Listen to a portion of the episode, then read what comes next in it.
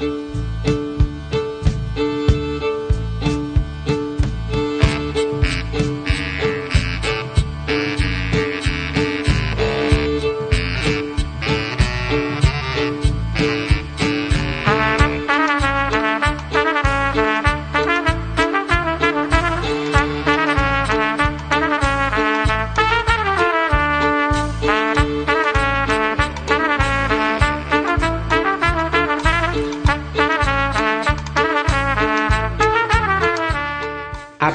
و یک روز پادکست شماره 185 عکاسی برای عباس کیارستمی در گفتگو با علیرضا انصاریان بخش اول.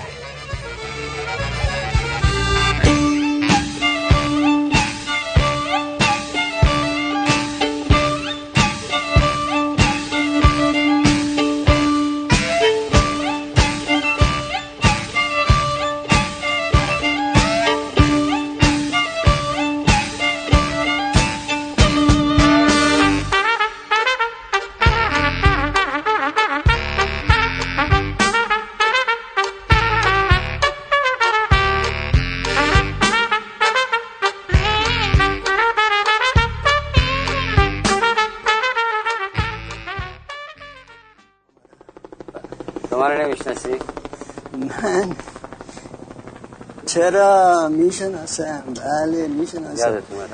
آره آره آره. الحمدلله که تو زلزله آسیبی ندیدی آقا دیدی والا آسیبی مالی که خیلی دیدیم ولی خب جانی نه اونقدرها نه. فعلا از لطف خدا زنده هستیم دیگه. بله. زحمت پورا خبری داری؟ بله احمد پورا کدام من؟ همون که تو فیلم با شما هم بازی. آها محل ما اونا نیستن. اهل پوکرن. می‌دونم اهل حالا از اینجا به کوکر راه والله خب یه موقعی البته راه مستقیمی داشت ولی حالا دیگه معلوم نیست اصلا. آقای روحی. بفرمایید. چرا تو فیلم خانه دوست کجاست پیرتر بودی؟ تازه خوزم داشتی. بله بله. روز رو آقایان خودشون گذاشتن پشت سر من. به ما گفتن که تو بایستی خودت پیرتر نشون بدی. ما هم گفتیم خب بشش دستور شما رو اجرا می‌کنیم ما. البته حقیقتش دوست نداشتن به من ظلم کردن نمی‌دونم والا این چی جور هنری است که آدم را بایستی پیرتر نشون بدن زشتر نشون بدن. هنر اینی که البته آدم یه خورده جوانتر نشون بدن وگرنه جوان رو که پیر کردن هنری نیست. خب الحمدلله شما هم که زنده موندین و جوونتر آدم تا پیر نشد قدر جوانی رو نمی‌دونه. تا نمیرد قدر زندگی رو هم نمی‌دونه. بله. اگر می‌شد که آدم میمرد و دو مرتبه زنده می‌شد حتما بهتر زندگی می‌کرد. بله آقا من همینجا پیاده میشم. همینجا دارید. خیلی لطف کردی مرحمت کردی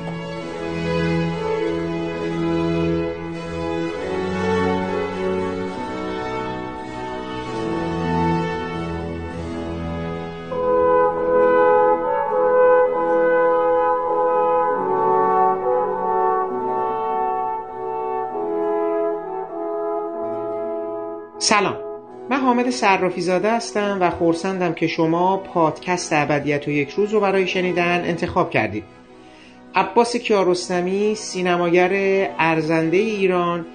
اگر در میان ما بود امروز اول تیر 1401 82 سالگیش رو جشن می گرفت زادروز عباس کیارستمی بهانه‌ای بود تا به سراغ یکی دیگر از همکاران او بریم و شنونده خاطرات و نظرات ایشون باشیم مهمان این پادکست و برنامه بعدی ما آقای علیرضا انصاریان سینماگر، عکاس و مستندسازی هستند که عکاسی سه فیلم عباس کیارستمی رو به عهده داشتند.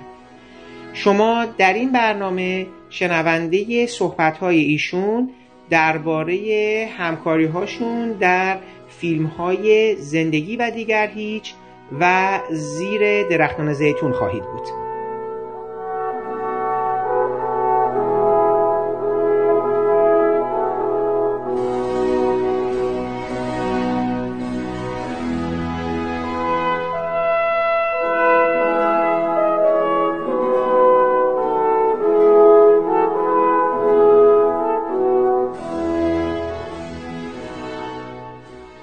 انصاری خیلی ممنون از اینکه وقتتون رو در اختیار ما گذاشتید برای این گفتگو. من راستیتش می‌خواستم با شما درباره پشت زیر درختان زیتون و تعامل زندیات کشاورز با زندیات کیارستمی از شما یه مقدار بپرسیم که شما اونجا حضور دائم داشتیم از اونجایی که شما عکاس خیلی از فیلم های ایشون بودید و حالا ایشالله بتونیم در این صحبت از شما یه مقدار بپرسیم. گفتم اصلا بذارید ما صحبت رو قرار بدیم هم در مورد آقای کشاورز هم در مورد آقای کیارستمی. کمتر شده ما بریم با عکاس مثلا فیلم های آقای کیارستمی گفتگویی بکنیم و شما خودتون هم مستندسازین. پس یه چیزهایی به دید شما اومده که بقیه ندیدن و حالا به حال من صحبت رو کم می‌کنم. فکر کنم مثلا با این سوال شروع کنیم که شما بار اول ارتباطتون با آقای کیارستمی از کجا شروع شد؟ چه شد که برای فیلم ایشون برای عکاسی دعوت شدین و یه مدار از اینجا بفرمایید که ما بریم جلو ببینیم فیلم به فیلم چه اتفاقی برای شما افتاده و رابطه شما با آقای کیارستمی چطور بوده. خواهش کنم من چون دانشجوی رشته فیلم بودم سینما کارگردانی فیلم میخوندم و در اصل هدف اصلی من دستیاری آقای کیارستمی بود. نه فقط دستیاری کلا حضور داشته باشم سر فیلماشون استفاده کنیم و بهره ببریم از تجربیات ایشون یعنی یه جور برای ما دانشگاه بود دیگه. نه من برای خیلی که با ایشون کار کردن و کلا سر فیلم رفتن برای دانشجوها حالا غیر دانشجو خودش یه کلاس درسه. ایشون کارگردان منتخب من بودن می‌خواستم یه احساس نزدیکی های می‌کردم و روی ایشون تاکید داشتم. که خب اون زمان من جوان بودم و کم تجربه و یه دانشجوی تازه مثلا دانشگاه رفته و اینا. که اون زمان خب آقای کیارستمی با همکارای به نام و با تجربه کار می‌کردن مثل آقایون کیومرس پور رحمت ها و آقای فروزش ها و اینا. که خودشون برای خودشون فیلمسازای بزرگی بودن. اون زمان خب آقای کیارستمی با جوونا کار نمی‌کرد معمولا. بیشتر با افراد با تجربه کار می‌کردن. که حتی آقای پناهی با ایشون همکاری نداشت. تا اون موقع آقای بوادی ها و اینا همکاری نداشت که من سر فیلم زندگی و دیگر هیچ بود که دانشجو بودم. به هوای اینکه سر فیلماشون باشم حالا تحت هر عنوانی. ولی خب عمدتا تجربه فیلمسازی بود هدفم چون من می‌خواستم فیلم بسازم فیلم های کوتاه کار کرده بودم مستندایی کار کرده بودم و می‌خواستم خب پیشرفت کنم و تجربه داشته باشم اینا. منتها خب من عکاسی رو هم بسیار باشون که دانشجو بودم ولی خب از قبلش من به صورت حرفه‌ای کار می‌کردم. حتی فیلم های کوتاه میساختم ولی سر فیلمی نبودم. هر حال من جوون شهرستانی بودم تازه رفته بودم دانشگاه. اسمی هم مثلا نداشتم و فقط یه سری رزومه هایی داشتم که مثلا فیلم های کوتاهی کار کرده بودم. اونم تو شهرستان با امکانات خودمون اون زمان هم که می‌دونین من میگرد به سال شست به بعد که اصلا نه سینمای جوانی بود نه آموزشگاه های سینمایی بود نه فلان. دو تا دانشکدم بیشتر نبود. توی ایران به سینما میخوندن. یکی دانشگاه هنر بود یکی هم دانشکده صدا و سیما بود. غیر اون دیگه هیچ مرجعی کلاسی نبود که کسی بره یاد بگیره و این حرفا. منم دانشکده صدا و سیما قبول شده بودم. اونجا در حقیقت شروع کرده بودم درس بودم که سینمای جوان اینا هم که اصلا خبری نبود اون زمان. به هر حال من تلاش کردم که ایشون رو ملاقات کنم خواهش کنم و بخوام که من در فیلماشون باشم. چند ماه طول کشید که من موفق نشد و ایشون هم یعنی جدی نمی‌گرفتن دیگه. مثلا یه جوانی اومدن و می‌خوان همکاری کنن و اینا. حالا یا می‌خواستن تو ذوق ما نزنن یا حالا هرچی یه مقدار به این ملاقات رو من دیدم که هر دفعه بهونه میشه و اینا که من کم کم داشتم ناامید می‌شدم. و به خودم می‌گفتم خب ایشون با افراد بزرگی کار می‌کنن. خب طبیعیه که ماها رو زیاد تحویل نگیرن و اعتماد نکنن به کارمون. چون ایشون معمولا خب اینا رو ما بعدا فهمیدیم. یه گروه مختصر مفیدی رو همیشه انتخاب می‌کردن و میبردن. مثل بقیه فیلمسازا نبودن که مثلا یه گروه سی چهل نفره ببرن و فلان. گروهی رو میبردن که هر کدوم یه سه چهار تا کار بلد یا میدین هفت نفر بردن ولی به اندازه 20 نفر کار می‌کنن. اینجوری. به حال من دیگه داشتم ناامید می‌شدم تا اینکه یه روز من یه عکسی رو دیدم که هنوزم داره. یعنی این عکس در حقیقت فکر می‌کنم باعث شد که ایشون جذب شدند و, و منو را دادم به گروهشون اون موقع ایشون کارمند کانون پرورش کودکان بودن و فیلم ها رو بیشتر اونجا می ساختن و تدویناشون معمولا اونجا بود. یه روز من داشتم رد می شدم روی دیوار کانون دیدم یه بچه وایستاده با کوله پشتی یه بچه ابتدایی. همینجور دیوار رو نگاه می‌کنه روی دیوارم یه پستری زدن پستر اکران خانه دوست کجاست؟ بعد نوشته بود که مثلا فیلم خانه دوست کجاست؟ مثلا نمایش در فلان سینما فلان سینما ساعت فلان و فلان. که من دیدم این بچه با کوله پشتی وایستاده و بعد این پستر رو نگاه می‌کنه. البته نه به هوای آقای کیارستمی. کلا دیدم سوژه خوبیه. یه طرف یه درخت پاییزی بود انتهای پیاده رو. یه طرف هم یه کوچه بود که توی بغل این کوچه یه تابلو ورود ممنوع یا بنبست مثلا بود که سریع یه وایدی رو بستم رو دوربینم چون من همیشه دوربین همراه داشتم. چون بیشتر کارهای اجتماعی می‌کردم همیشه دوربین همراه بود. من یه وایدی رو بستم که از یه طرف اون درخت پاییزی اومد تو کاد از یه طرفم تابلوی ورود ممنوع یا بنبست اومد. یه کنتراستی داشت با این خانه دوست کجاست در حقیقت تصاویر و این واید یه خوردم این اعجاز داد به تابلو انگار اومده بالا سر این پسر بچه. بعد ایشون نگاه می‌کنه به خانه دوست کجاست. تا حدودی میشه گفت در جهت دیده فیلم خانه دوست نبود دیگه. یعنی یه جوری ترخ بود. برعکس فیلم. ولی من خب نگاه هم اینجوری بود و اینو من گرفتم و خیلی هم عکس خوبی شد و یه روز به فکرم افتاد که اصلا کاشکی اینو کیارستمی ببینه و اینا. من با خودم فکر کردم که خب من که دیگه ناامید شدم و اینا. اقلا اینو یه جوری برسونم دست به عنوان یه کادو حالا به عنوان یه عکس. اون زمان ما کیارستمی درسته مثلا عکاسی می‌تونستن عکاسی می‌کردن. ولی به این شکل نبود که عکاسی کنن نمایشگاه بزنن یعنی جدی بگیرن قضیه رو خواهد چون اواخر بود دیگه مسائل. سال شست و هشت و اینا به این شکل کیارستمی عکاسی نمی‌کردن.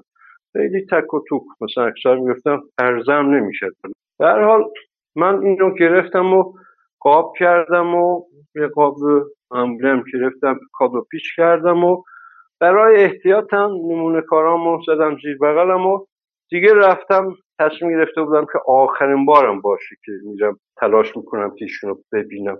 حتی اگر دیگه اون تابلو رو هم نخوان نبینم یه جوری بذارم مثلا تو دفتر بهش برسونم. دیگه با این حالت ناامیدی. خلاصا رفتم و اونجا خیلی اصرار کردم. یه خانم منشی بود. شاهد بود که چندین بار من رفتم و اومدم و اینا. اصرار کردم که من دیگه نمی‌خوام بیام. خودم من به این نتیجه رسیدم که خب شاید ایشون نمی‌خواد با جوونا کار کنه و ولی اقلا این بدیه براشون آوردم. یه عکس. شاید خوششون بیاد در ارتباط با کار خودشون هست. خیلی اصرار کردم. حالا از شانس ما یا ایشون فراغت داشتن یا دیگه نمی‌دونم خانم چجوری گفته بود که مثلا ایشون اومد. خوشبختانه یهو اومدن گفتن که آقای میگن که بیاد ببینمش. من خیلی خوشحال رفتم پایین اتفاقا تاق مونتاژ.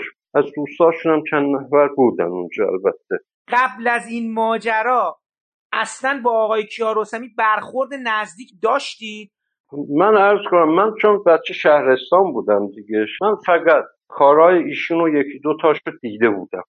مثل خانه دوست کجاست کلوزاب اینا رو من دیده بودم. و من تا از کجا علاقه من دای کیارستمی شدن قبل این فیلم ها بود. زمان مسافر که حدودا من نوجوانی بودم که اصلا من آقای کیارستمی رو هم نمیشناختم. من بیشتر مثلا آقای کیمیایی و این تیپا رو میشناختم.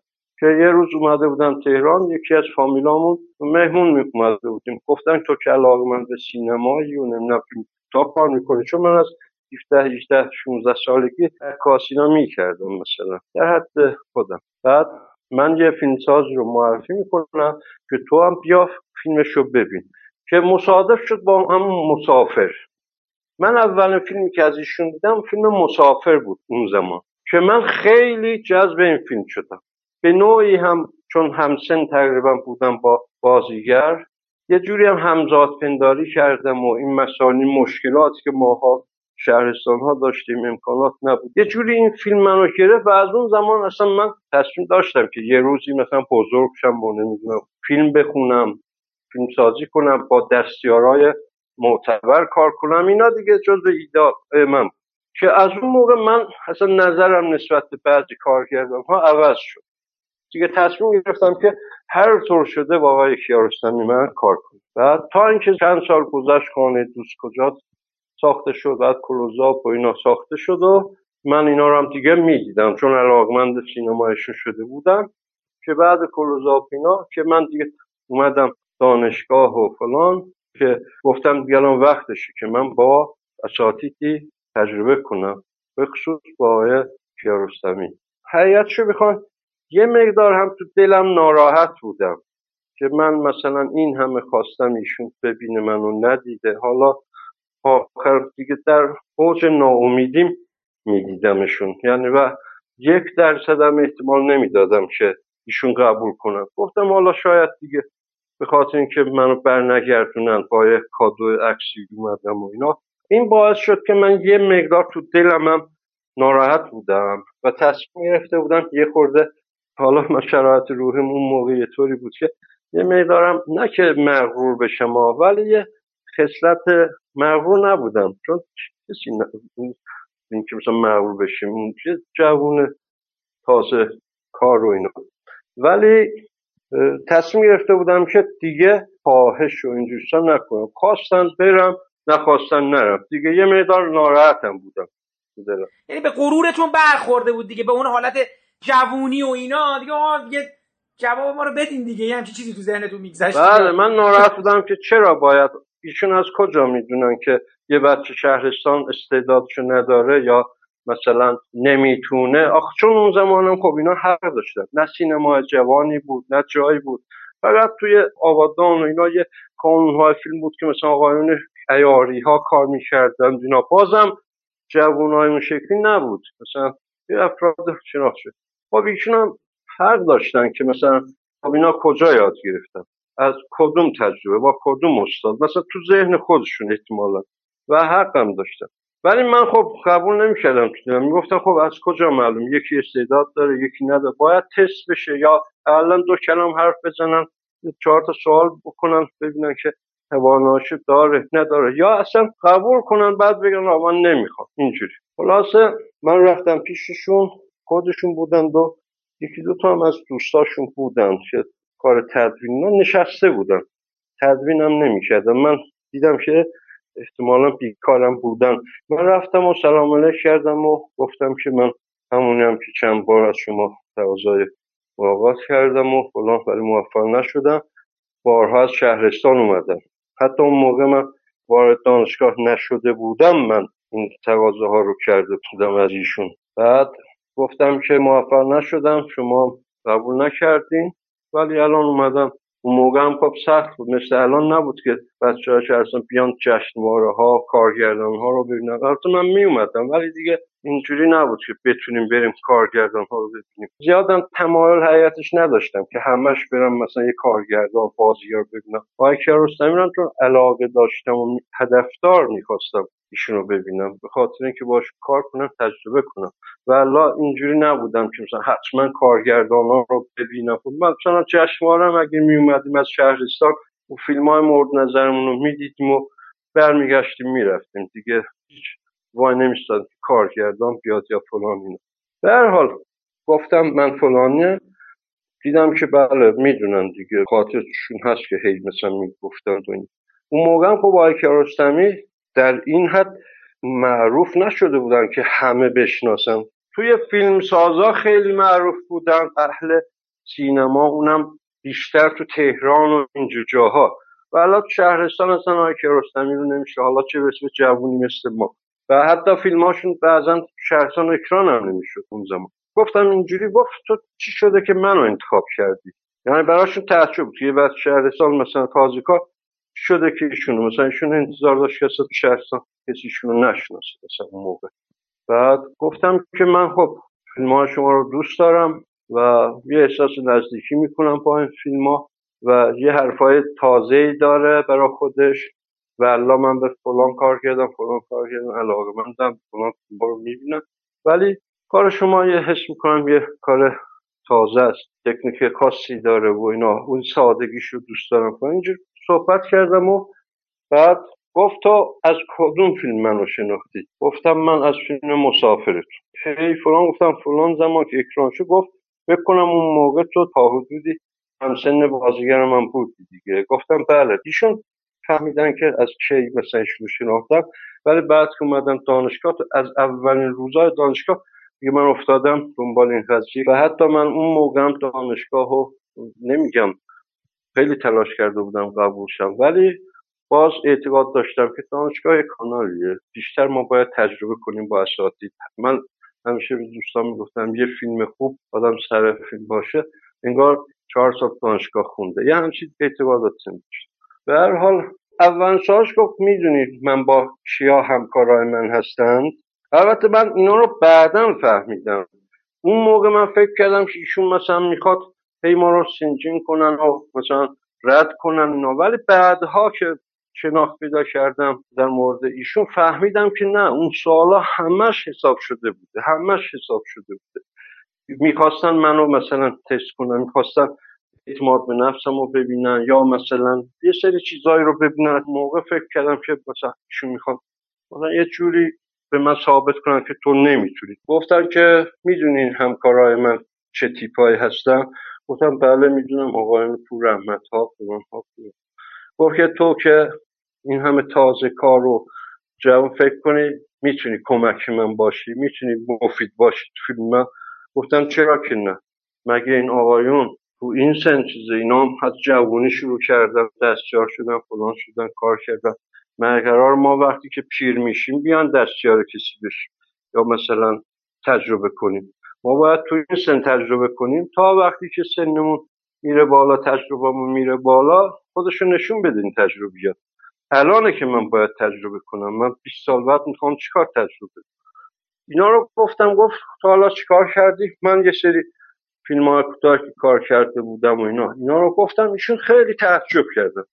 حتی یادمه که ایشون گفتن مگه تو شهرستان مثلا تو شهرستان شما آخه مثلا توی اهواز آبادان بعضی شهرها بودن باز یه مجموعه که مثلا فیلم می ساختن ولی توی آذربایجان معمولا همچین چیزایی نبود. یعنی واقعا نبود توی سینما. در حال گفتن که تو شهرستان اینا رو چجوری کار کردی؟ گفتم من یاد گرفت مراغه هستم آذربایجان شرقی دیگه. و نزدیک تبریز. تا شده برای یه جزوه کتاب اینا. داشتم اومدم تهران. دو صفحه جزوه گرفتم از یکی. رفتم خوندم. کتابایی رو خوندیم. فلان. با استاد داشتی بابات این کار بوده. گفتم نه تو بابا میگه اصلا تو این کار نیستم من فقط خودم یاد تجربه کردم خودم هشت میلیمتر کار کردم. از این دوستم من یه مقدار سوالایی کرد. ایشون احساس کردم متوجه شدن که من خب یه تلاشگرم تو این قضیه و تا حدودی هم مثلا اعتماد به نفس دارم. اومدم میگم من می‌تونم کمک. بعد این فیلم هم که من کار کرده بودم کوتاه اینا یک کار خاصی بود که اصلا باورپذیر نبود برای ایشون که من اینو اون زمان این کارا رو کردم.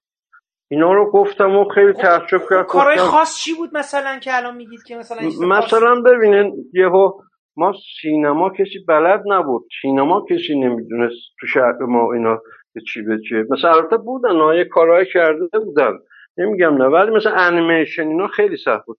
مثلا من اومده بودم اون زمان خب اوایل انقلاب بود دیگه بعضی چیزا مطرح بود و اینا. من اومده بودم ماه سیاه کشوله سمت بهرنگی رو. اون زمان کار کرده بودن. در حالی که من اصلا یه فریم نمی‌تونستم انیمیشن بسازم. کسی نبود اصلا به ما یاد بده.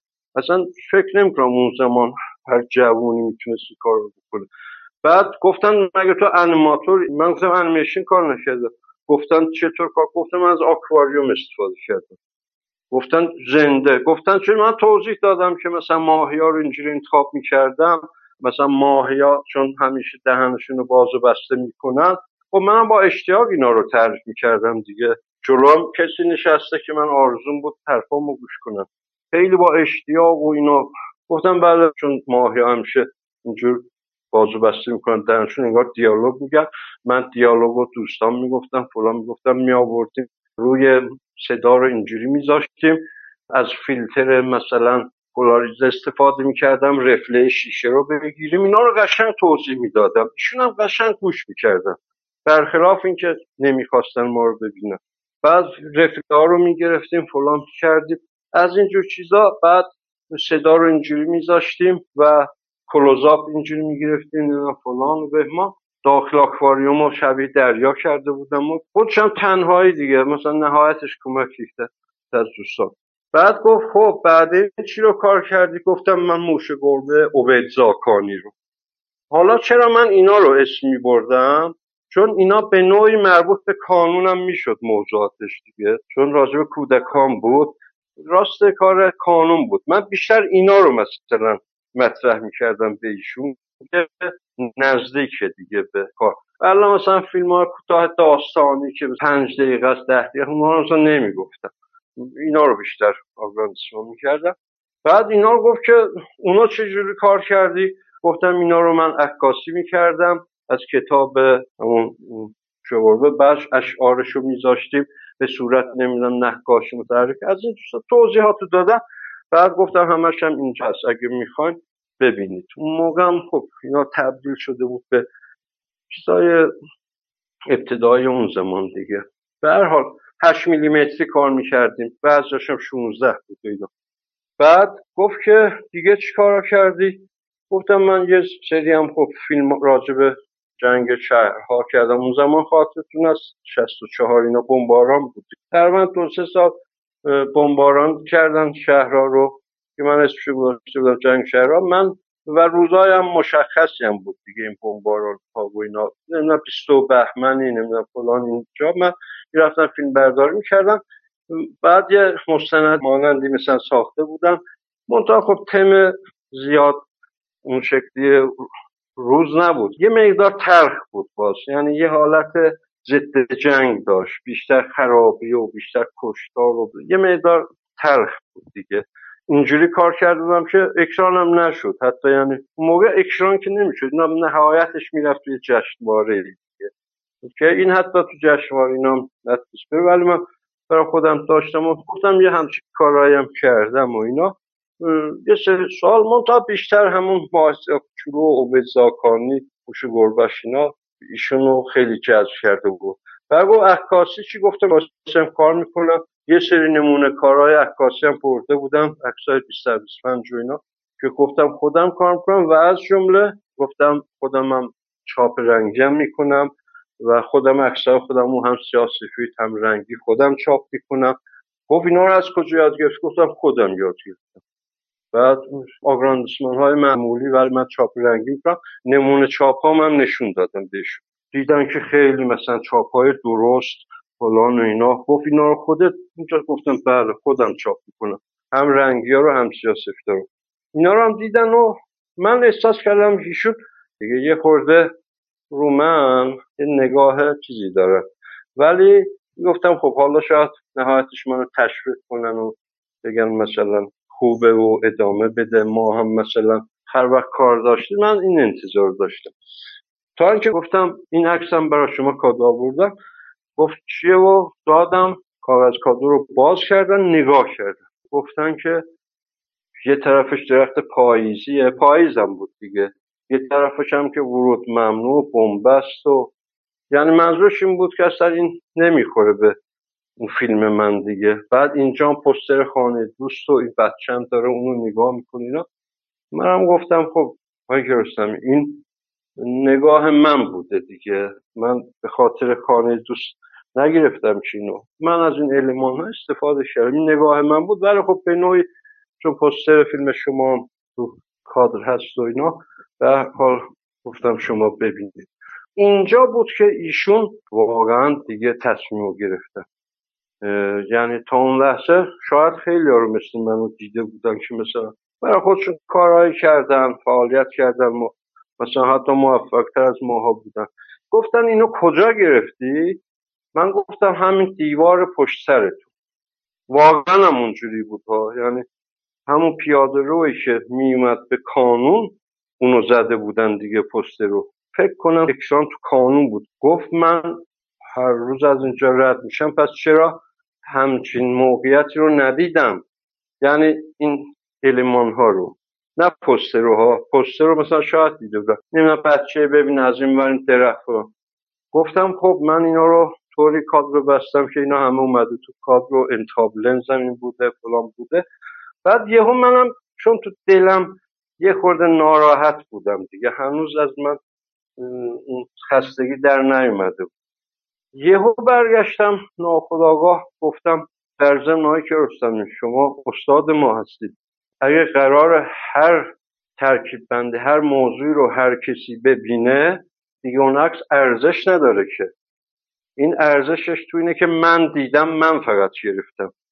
ولی اگر شما می‌دیدید یکی دیگه می‌دید همه اینجوری می‌دیدن که این ارزش نداشت. آثار هنری این که یه نفر یه موضوعی رو مثلا واقعا کشف کنه انتخاب کنه فران که برای دیگران جذاب باشه. آه چون گفتم با اینکه تلخ نمی‌دونم اینجا درخت پاییزی اینجا فلان ولی عکس بسیار خوبیه. یه جوری چفت و جور شده انگار مونتاژ شده مثلا این عکس فلان. چون تعریف عکسم کردن البته. بعد منم گفتم خب حالا این ارزشش اینه که خب من دیدم اینو گرفتم ولی هر کسی که قرار باشه هر کی ببینه دیگه این عکس ارزش نداره که. اینو گفتم ایشون سکوت کرد. چون حرف من فکر کنم چیزی نبود دیگه. مثلا یه جوونی مثلا اینو بشنوند و اینا. بعد گفت که اینطور. بله درست میگین. این عکس ارزششونه که ما هم که رد میشیم نبینیم ایشون نبینه ایشون نبینه. یه نفر بیاد ببینه بله اون. و خوب بگیره ارزش داره. درسته. پس اینطور پس اینطور. من احساس کردم یعنی اول تو فکر خودم ایشون دیگه الان صد درصد میگن آقا خدا حافظ و حالا عکسم برنگردونن چیزه؟ چون با این حرفم یه میدار حرف سنگینی بود. ولی دیگه من هدفم این نبود که حتما دیگه ایشون قبولم کنه چون واقعا دیگه نامشون سکوت کردن و یه فکری هم کردن به منم یه نگاه کردن و گفتن پس اینطور که اینطور و اینا. بعد من وایستادم یهو برگشتن برخلاف انتظار من. که شاید کسی دیگه بود مثلا ناراحت می‌شد می‌گفت که ببین مثلا یه جوان فلان اومده به من چی میگه؟ من احساس کنم مثلا نمیگم صد ولی هر کارگردان دیگه بود احتمالا بدتر بود نگاهش به من. یعنی کلا بدبینانه و یهو دیدم ایشون برگشت گفت که خیلی خوبه. تصمیممو گرفتم. گفتم شما چی گرفتین تصمیمتون گفت که ما گروهمون عوض شده. آخه زندگی و دیگر هیچ یه گروهی رفته بودن. حالا به به دلایلی برگشته بودن یه گروه دیگه رو آی می‌خواستن ببرن. منهای فیلمبردار و گروه فیلمبرداری که ثابت بود. خیلی رو عوض کردیم و گفت که ما میریم زندگی و دیگر هیچ رو بگیریم. من به شما ده روز فرصت میدم. بیای اگه خودتو اونجا تونستی ثابت کنی که می‌تونی ادامه میدی. اگر که نه یا ده روز بعد گفتم برگرد باید برگردی. منم گفتم مشکلی نیست. من مطمئنم که مفید خواهم بود و این حرف. که من خوشحال شدم. یعنی تو دل خودم خوشحال شدم و تشکر کردم. عکسم دادم به ایشون و بعد گفتم که گو خبرت می‌کنیم شما تلفن موقع موبایل اینا که نبود موبایل. من شما تلفنمو دادم و دو سه روز مونده بود من زنگ زدم که آماده شید و اینا. بعد من که آماده شدم. به من گفتن که یادم نیست که بالاخره قبل فیلم برداری گفتن که ما چون که عکاس فیلم آقای جاسم غزوانپور بودن عکاسشون. یعنی رسما ایشون قرارداد داشتند و عکاسی کرده بودن ولی دیگه گروه عوض کرده بودن. منهای گروه فیلم برداری. حالا بعد آقای غزوانپور هم یک عکاس بسیار حرفه‌ای و خوبی بودن. عکسای خیلی خوبی هم گرفته بعد من یه روز قبل رفتن رفتم دیدمشون دیگه به نوع شده بودیم همکار دیگه منتها همکار موقت که مثلا. حالا آزمایشی ایشون گفتن که می‌خواد چیکار کنم گفتم برای من اصلا مهم نیست چیکار کنم. من فقط خب تو گروه شما باشم. گفتن که پس تو یه کاری بکن. گفتم چیکار کنم؟ گفت که من عکساتو دیدم تو از پسش برمیای. عکاسی فیلمم تو بکن. و هر چه می‌خواد تجربه کن. اون موقع هم دستیارشون آقای حسن آقا کریمی بودن. دستیار کارگردان آقای مهرانفر هم صحنه‌آرا و اینجور چیزا بودن. چون شمالی بودن و رومی اونجا بودن. فرهاد مهرانفر می‌شناسین دیگه. اون موقع هنوز این فیلم ها رو کار نکرده و ایشون هم فیلم های کوتاه و اینا کار کرده سال 69 و اینا بود دیگه. ولی آقای حسن آقا کریمی دستیار کارگردان بودن. کادر خود کانونم بودن. مثلا آقای ستاری بود. چند نفر بودن که اصلا اعضای خود کانون بودن. کارمندان اونجا بودن که همکاری داشتن. ولی آقای مهرانفر نه ایشون هم آزاد بودن و منم. با اینکه منم گفتم آقای شرستم من هدفم عکاسی فیلم نیست. من با مهم نیست. تو خوب می‌گیری و از پسش هم برمیای و من مطمئنم میای گفتم آخه من دوست ندارم نمی‌دونم از دید دوربین بگیرم و فلان کنم. اصلا این جوستا من گفت نه تو فقط حس حال فیلم ها رو حفظ کن هر جور می‌گیری بگیر. آزادی. ولی حس حال فیلم رو داشته باش. گفتم باش. شما مثل که تازه ازدواج کردین آره؟ بله. چند وقته؟ پنج روز. پنج روز یا پنج ماه؟ پنج روز. پنج ماه نه. یعنی درست شب زلزله؟ روز روز یه روز بعد از زلزله. آب کمک کن بابا ای بابا ای بنده خدا خیسا کو دیگه. حالا مجبوری مگه؟ جیر نگاه بکنی کی داره؟ دوباره آب بدوده گلدانن آب دیره گلدانان بدن آب بدو. آب واسه جیر نگاه بکنید حالا بابا مهم نیست. این همه آوار اومده رو سر مردم. دو قطره آب چکیده رو سر ما. مهم نیست. خاله بگو ببینم. حتما کسی کار طوری نشدن که تونستی تو این وضعیت ازدواج کنی ها؟ نه آقا. خیلی از دست دادیم پسرمو پسر دایی پسر خاله کلا اگه بخوای حساب کنی در حدود 60 تا 65 تا از دست دادیم چطور ازدواج کردی؟ ما انگشتر نامزدی گذاشته بودیم خونشون تو خواستیم سه چهار روز دیگه به حساب بعد زلزله نمی, نمی اومد عقدش کنیم. ازدواج کنیم بیاریم خونه بعد زلزله اومد که فامیل بسته همون از بین رفتن و به حساب از دست ما رفتن. ما بومیدی دیگه بزرگتر نموندیم. ما اومدیم گفتیم بومیدی بزرگتر بمونیم. یکی میگه هفتش چه یکی میگه سومش چه یکی میگه سالش چه. بالاخره ما آوردیم. توی شلوغی تموم کردیم آوردیم. آوردش اینجا ها؟ نه آقا اینجا مال نیست. ما سه شب زیر پلاستیک بودیم تو پلاستیک مونیم الان دو شب اومدیم اینجا. پلاستیک؟ بله. پلاستیک چیه؟ پلاستیک 20 متر پلاستیک خریده بودم واسه برنجا. اونو آوردن چهار تا چوب کوبیدم. پلاستیک انداختم رو چادر رو چوب. این شد حجله عروسی. بله. بعدا رفتیم یه مقدار توش نشستیم و گفتم برم ببینم کنی پدرم زلزله اومده ریخته. میدم می‌تونم یه غذای یه مقدار غذایی پیدا کنم بتونم بخورم. رفتم خونه دیدم نه غذا نیست. دو تا قاشق یه دونه بشقاب و یه دونه دیگ بود. اونا رو آوردم شستم گذاشتم تو زیر پلاستیک. رفتم دوباره حرکت کردم برای بازار. رفتم بازار دیدم بله دو تا خاور اومده. یه دونه خاور چادر داره یه دونه خاور گوجه. تا رسیدم چادر تموم شد. رفتم جو اون یکی خاور دیدم بله گوجه یه مقدار هست. اون گوجه رو برداشتم بردم خونه. بالاخره یه چوب برداشتیم گوجه رو شستیم و گوجه رو مثل کباب سیخ زدم. سیخ زدم آتیش کردم اونو گذاشتم کباب شد. همونو خورد. اینم شد غذای عروسی. بله.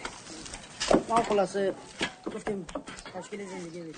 من دیگه رفتم تجهیزات کامل بردم. تجهیزات عکاسی تا اینکه حتی اون زمان مثلا توی تیتراژ گفتم چی بنویسم اصلا من نرفتم دنبال تیتراژ.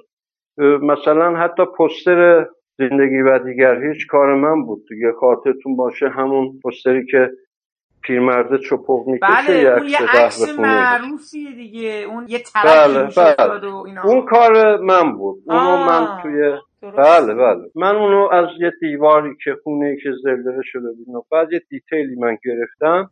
پس ببخشید آقای انصاریان یعنی اون دیوار توی زلزله یه این تابلو روش بود و بله همون خورده تو بود. یکی واقعا از لوکیشن های ما بود. عکس از تابلو نیست. در حقیقت این یه نقاشی قهوه خانه ایه که اکثرا تو خیابون تو شهر قهوه خونه ها و رستوران ها اینا می‌زنن. این روی همون دیوار خونه ای که زلزله شده و خط زلزله در حقیقت این نقاشی رو بریده. یعنی این عکس ترکیبی از نقاشی که روی دیوار چسبونده شده و دیواره. من خیلی با سختی اون عکس رو گرفتم. جا نداشت که برم مثلا یه حالت پستری بگیرم. حتی خیلی خم شدم که نیفتم اینا. حالا بالاخره من اونو گرفتم. بعد لابلای عکس های اون موقع خارجی ها زیاد اومده بودن. ایران تو زلزله رودبار عکاس های بسیار معروف اومده بودن. از سرتاسر ایران و.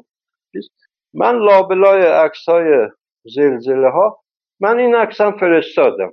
یه روز دیدم که تو پوزیتیو فرانسه مجله اونجا این عکس به صورت سیاسفید چاپ شده بود و اینا. بعد یکی دو نفر نظر داده بودن. اینا که بله این تنها عکسیه که نمی‌دونم بدون نشون دادن زلزله و نمی‌دونم خرابه و اینجور چیزا ولی عظمت زلزله ایران رو نشون داده. منظور همون دیزی ها بود و جدا شده بود از اون پیرمرده و چپق می‌کشه و اینا. اونجا هم چاپ شد. این تو پوزیتیو فرانسه. تا که حالا کار ندارم که من به جای ده روز که آزمایشی رفته بودم کم کم کار کردم اونجا خودم رو نشون دادم بدون ادعا که اصلا نه تیتراژ برام مهم بود نه فلان. حتی من به خدای کیارستمی خدا بیامرز گفتم که آقای کیارستمی من اصلا هدفم نیست اسم منو به عنوان عکاس فیلم اینا بنویسین. تا اینکه یه روز آقای کیارستمی گفتن که اون عکس رو تو بزرگ کن. خودشون هم می‌دونستن دیگه. من چاپ رنگی خوب می‌کنم اینا. بعد دیگه دستگاه خوبی هم داشتم آبرانسما خوبی.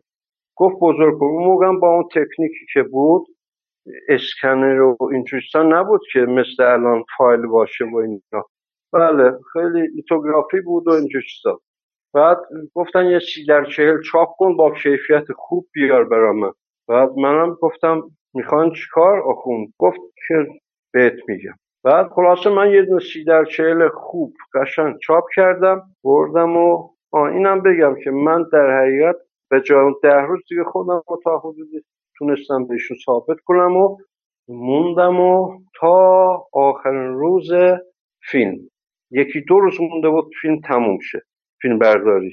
که منو تو جاده چون من گفتم گفته بودم که من می‌خوام دستیاری کنم من می‌خوام فلان کنم ولی عنوان برای من مهم نیست. اینه که من تو فیلم هم عکاسی می‌کردم هم دستیاری می‌کردم هم دستیار راه صحنه صحنه را بوده همه چی. به من کنترل صحنه رو محول می‌کردن می‌گفتم برو مثلا فلان جا رو تو کنترل کن. یا همین کارهایی که دستیارا می‌کنن دیگه. چون یه جاهای کم می آوردن دیگه. دست یه دونه دستیار که نمی‌تونه مثلا کار کنه مثلا همین کارهایی که دستیار کارگردان می‌تونه انجام بده باید انجام بده تو گروه کارگردانی. یا مثلا فلان بازیگر رو برو آمادش کن فلان کار کن بهمان کن. یعنی اصلا غیر کارهای عکاسی فیلم. و منم خب راضی بودم. هدفم هم اصلا تیتراشون راضی بودم و میرم چون تجربه می‌کردم حتی نشون به نشون که اینو عرض کنم معمولا خب عکاس فیلم کنار دوربین دیگه. معمولا که نه همیشه. ولی دو روز مونده بود. آخر روز فیلم برداری دوربین بالای تپه بود و کار من بسیارم سخت شده بود. مثلا من فقط عکاسی فیلم اگه می‌کردم خب با این استاد عکاسم وظیفم مشخص ولی یهو چون می‌رفتم صحنه آرایی کمک می‌کرد دستیاری کمک می‌کردم. از اونجا برمیگشتم پشت اون عکس می‌گرفتم. یعنی یه کلافگی خاصی هم برای من چیز می‌شد دیگه. چون خیلی سخت بود. یهو مثلا 500 متر بدو اونجا یه کاری میکن بعد 500 متر هم بدو صحنه رو عکاسی کن ولی خب من اونجا دیگه میشه گفت از جوانتریناشون بودم دیگه.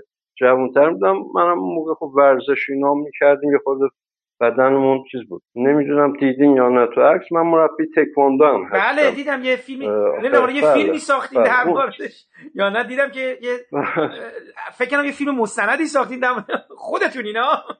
من خودم نه من خودم من چهل سال تکواندو کار می‌کنم تو مسابقات شرکت می‌کنم اینا.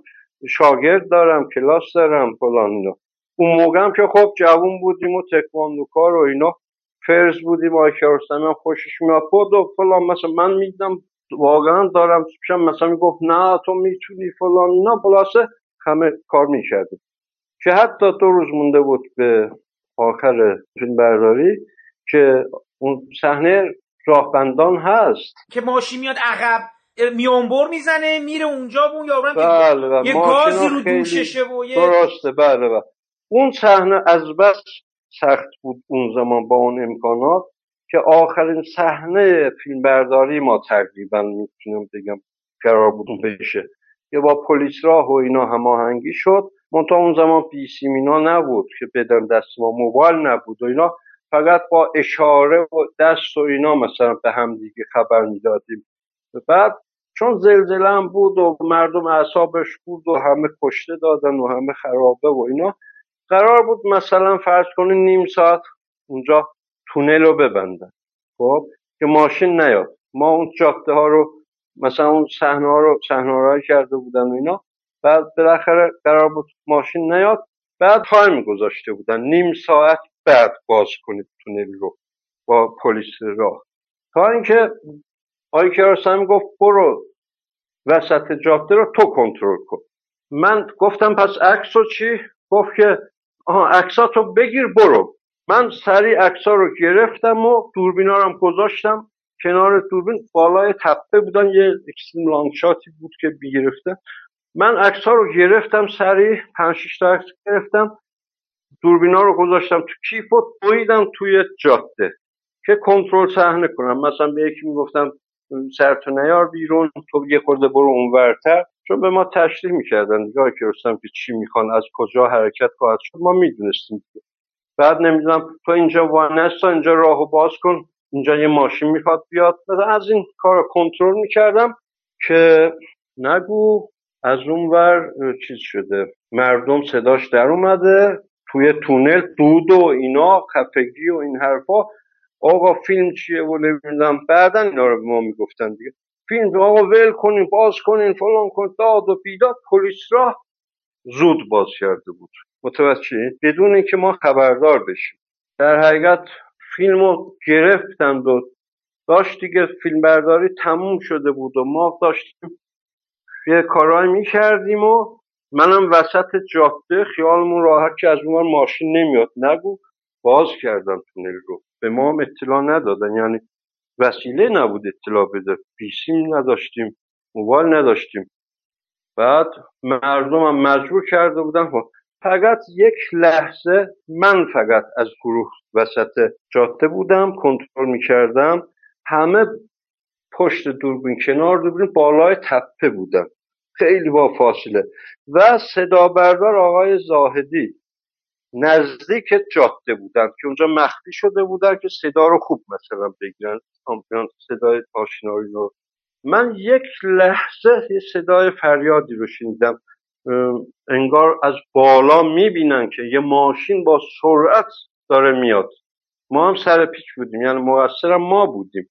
اون بند خدا هم خبر نداشت سر پیچ داره میاد. یه لحظه صدای فریاد شنیدم که فکر کنم مهرانفر بود یا کی بود از اون بالا اینا می‌بینن که ماشین داره میاد طرف من. دادی کشیدن که مثلا انگار ای وای یه همچی چیزی من ولی متوجه نشدم. یهو من دیدم یه سفیدی فقط دیدم و رفتم رو هوا. یعنی شما حساب کنید یه ماشین از سر پیچ اومد یهو من وسط جاده با من مواجه شد زد و من اصلا رفتم رو هوا و چی چی کار ندارم. ولی خب اون زمان بدنم ورزیده بود و خیلی خلاصه افتادم و هیچ یادم نمیره که همه اومدن بالا سرم. منم حالم داشت دیگه چشام اینا یه جوری مثلا انگار بسته می‌شد. من می‌خواستم ببرن که کیارستمی بسیار ناراحت شد. اومده بود حتی آقای پایبر خدا حفظش کنه اصلا گریه می‌کرد. می‌گفتن مرده دیگه دیگه میمیره. بعد کیارستمی هم خب مثلا اسم فیلم رو شما حساب کنید. گذاشتن زندگی ادامه داره. زندگی و دیگرش حالا بیاد یکی تو این وسط هم تو فیلم بمیره. ببینید اصلا تمام این چیزا به هم میریخت دیگه. بعد خلاصه آی من احساس کردم بسیار ناراحت هستن دستشون گذاشته بودن رو سرشون و اصلا چشاشون بسته بودن. بالاخره ما رو رسوندن بیمارستان و اونجا پانسمان اینا. خوشبختانه خیلی آسیب ندیده بود مثلا شکستگی های آنچنانی و ولی پانسمان شدم و اینا. با یه چوب دستی مانند دادن بغلم که به من گفتن که برگرد تهران. چون اونجا امکانات بستر شدن من گفتم نه یه روز مونده به فیلم من نمیرم. من با کرستم به فیلم برداری و اینا من می‌خوام بمونم. با اصرار اینا خلاصه من اون یه روزم با گروه موندیم و فرداش برگشتیم. که این اتفاقات هم در زم افتاد. بعد منم در حد توانم سعی کردم خودم اونجا مثلا ثابت کنم دیگه با چون دوست داشتم ادامه بدم. من شنیده بودم که آقای کیارستمی شنیده بوده که با هر کسی چند بار کار نمی‌کنه. با یه نفر مثلا یه بار کار می‌کنه. دوم بار یه افراد خاصی بودن که چند تا فیلم باشون کار کرده بود. مثلا یکیش آقای پایور بود دو سه تا فیلمشون رو فیلم برداری کرده بودن و چند نفر. بقیه رو نگاه کنیم یه فیلم باشون کار کردن. سلیقهشون این بود نه که اونا مثلا ضعیفن یا خوب نیستن. ایشون می‌خواست با همه تجربه کنه. بعدم خودشون. تا اینکه این اتفاق افتاد من دیگه یه روز مونده بود به فیلم برداری تموم شه خورده ریزه می‌گرفتن دیگه. جا مونده پلان ها جا مونده. که رستمی اومدن و به من اونجا گفتن حتی یه گل چیدن به من دادن و اینو. و گفتن که فرانی تو بعد این تا زمانی که بخوای با هم هستیم. دیگه تو همکار منی من نمی‌دونم دوست منی اینجوری گفته اینا. خیلی به من دلداری داد گفت که فیلم بعدی هم انشالله با هم خواهیم بود و فلان و اینها که من دیگه دیدم نه من مثلا اون تلاشم نتیجه گرفت و ایشون هم اون نگاهی که من داشتم که چرا اینجوری نگاه می‌کنم دیدم اشتباه بوده. واقعا ایشون خیلی حساب شده و خیلی با صداقت و خیلی با رعایت کردن مثلا یه جوون بهش فرصت داد. در این حالم نمی‌خواست ریسک کنه مثلا یکی رو ببره که مثلا مفید نباشه بعدم حالا حتی درد دیدم کاملا حساب شده و اینا. تا اینکه بعد اون عکس ها چاپ شده اینا که من دیگه اصلا قصدم این نبود که مثلا عنوان و اینا. که یه روز آقای کیارستمی منو صدا کرد کانون. بعد اینکه گفته بود اون عکس بزرگ و اینا. منو صدا کرد کانون و گفت تلفن زده بودم گفت بیا اینجا کار کنم. رفتم. بعد چون دانشکده ما هم نزدیک کانون موقع. بعد خلاصه رفتم و دیدم که یه دونه اون عکسی که من چاپ کردم براشون روش تلفنی کشیدم و کاغذ کالکی رو زدم بالا. من دیدم اه روی عکس همون شعار معروف نوشتن با خط خودشون. نوشتن که زمین لرزید ما نلرزیدیم. زیرش هم با شابلون اینا. اون زمان لتراست می‌گفت این یه هم چیزایی می‌گفتن که با اونا مثلا چیز می‌کردن. فوتوشاپ اینا که نبود. با اونا چسب زدن و که زندگی و دیگر هیچ کارگردان فلانی نمی‌دونم زندگی ادامه دارد و اینا. که گفتن که من اینو پستر فیلم کردم و می‌خوام برای کن هم اینو بفرستم. بعد منم دیدم خیلی خوشحال شدم اینا. گفتم خیلی خوبه قشنگ شده و این حرفا. که یهو نشونم گفت اینجاش هم دیدی؟ گفتم نه. نگاه کردم دیدم با خط خودشون نوشتن دیزاین عباس کیارستمی فوتو علیرضا انصارجان اونم نوشته بودم معمولا آخه کارگردان ها اصلا وقتی این کار می‌کنن اصلا عکاس رو خیلی به ندرت می نویسن تو پوستر که اصلا خیلی رو من دیدم طراح پوستر یا کارگردان. ولی دیدم گفتم اینو برای چی نوشتین؟ نمی نوشتین اصلا من گفت نه تو این همه عکس گرفتی اینا. اسمتم راج اینا نیست و فلان بهمان. لاغر گفتم اینجا اسمی ازت باشه. خب ما هم دانشجو بودیم و برای ما افتخار بزرگی بود دیگه در کنار ایشون اسمون باشه که اونم رفت پستر شد و بعد توی جشنواره مختلف از جمله کن همون پستر مخصوص چیز شد دیگه. جشنواره کن شد و 99 که اون اولین فیلمی بود که باشین کار کردیم و بعدا هم دیگه زیردرختان زیتون شروع این شد. زیردرختان زیتون رو شما از کی در جریان بودید؟ و حالا اگه برا ما بگید که اونجا دیگه کشاورز اومد و یه مقدار اصلا از رابطه آقای کشاورز بگین چون خیلی جالبه دیگه. شما اصلا زیر درختان زیتون از کجا شروع شد؟ اصلا قرار نبود زیر درختان زیتون کار بشه. یه فیلم دیگه قرار بود کار بشه. خب؟ که یه فیلم نامه دیگه و این خیلی مهمه و این قبلی ها رو عرض کردم چون شما خودتون گفتین که من اشاره به آشنایی چه جوری رفتیم تو این گروه بگم که دیگه مجبور بودم اونا رو بگم خدمتتون که چی شد که بعد من مثلا چند فیلم با ایشون بودم اون آخرین فیلمم نشد با ایشون مثلا فلان اینا رو من توضیح دادم که چه اتفاقاتی افتاد که ایشون دیگه منو برخلاف اینکه اون زمان اصلا نمی‌خواستم ببینم یهو مثلا اینجوری شد. خب ولی دیگه این قضیه زیر زیتون حالا من نمی‌خوام دیگه شخصی در مورد خود شخص خودم بگم. یه مشخص ما همکارشون شده بودیم دوستم داشته ما باشیم.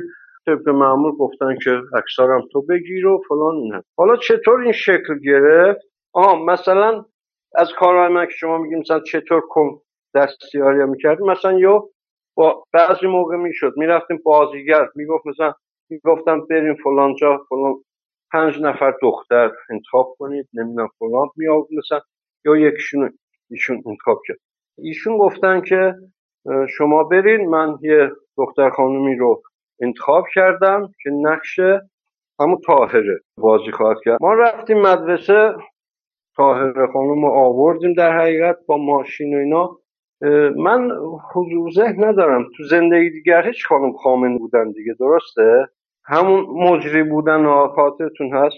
خانم شیوا نه ها خانم خانم شیوا که دستیار کارگردانه توی زیر رختان زیتون. فکر در اونجا نقش دستیار کارگردان آها توی زندگی دیگر هیچ خانم کیتی خامنه آورده بودن؟ خب بله.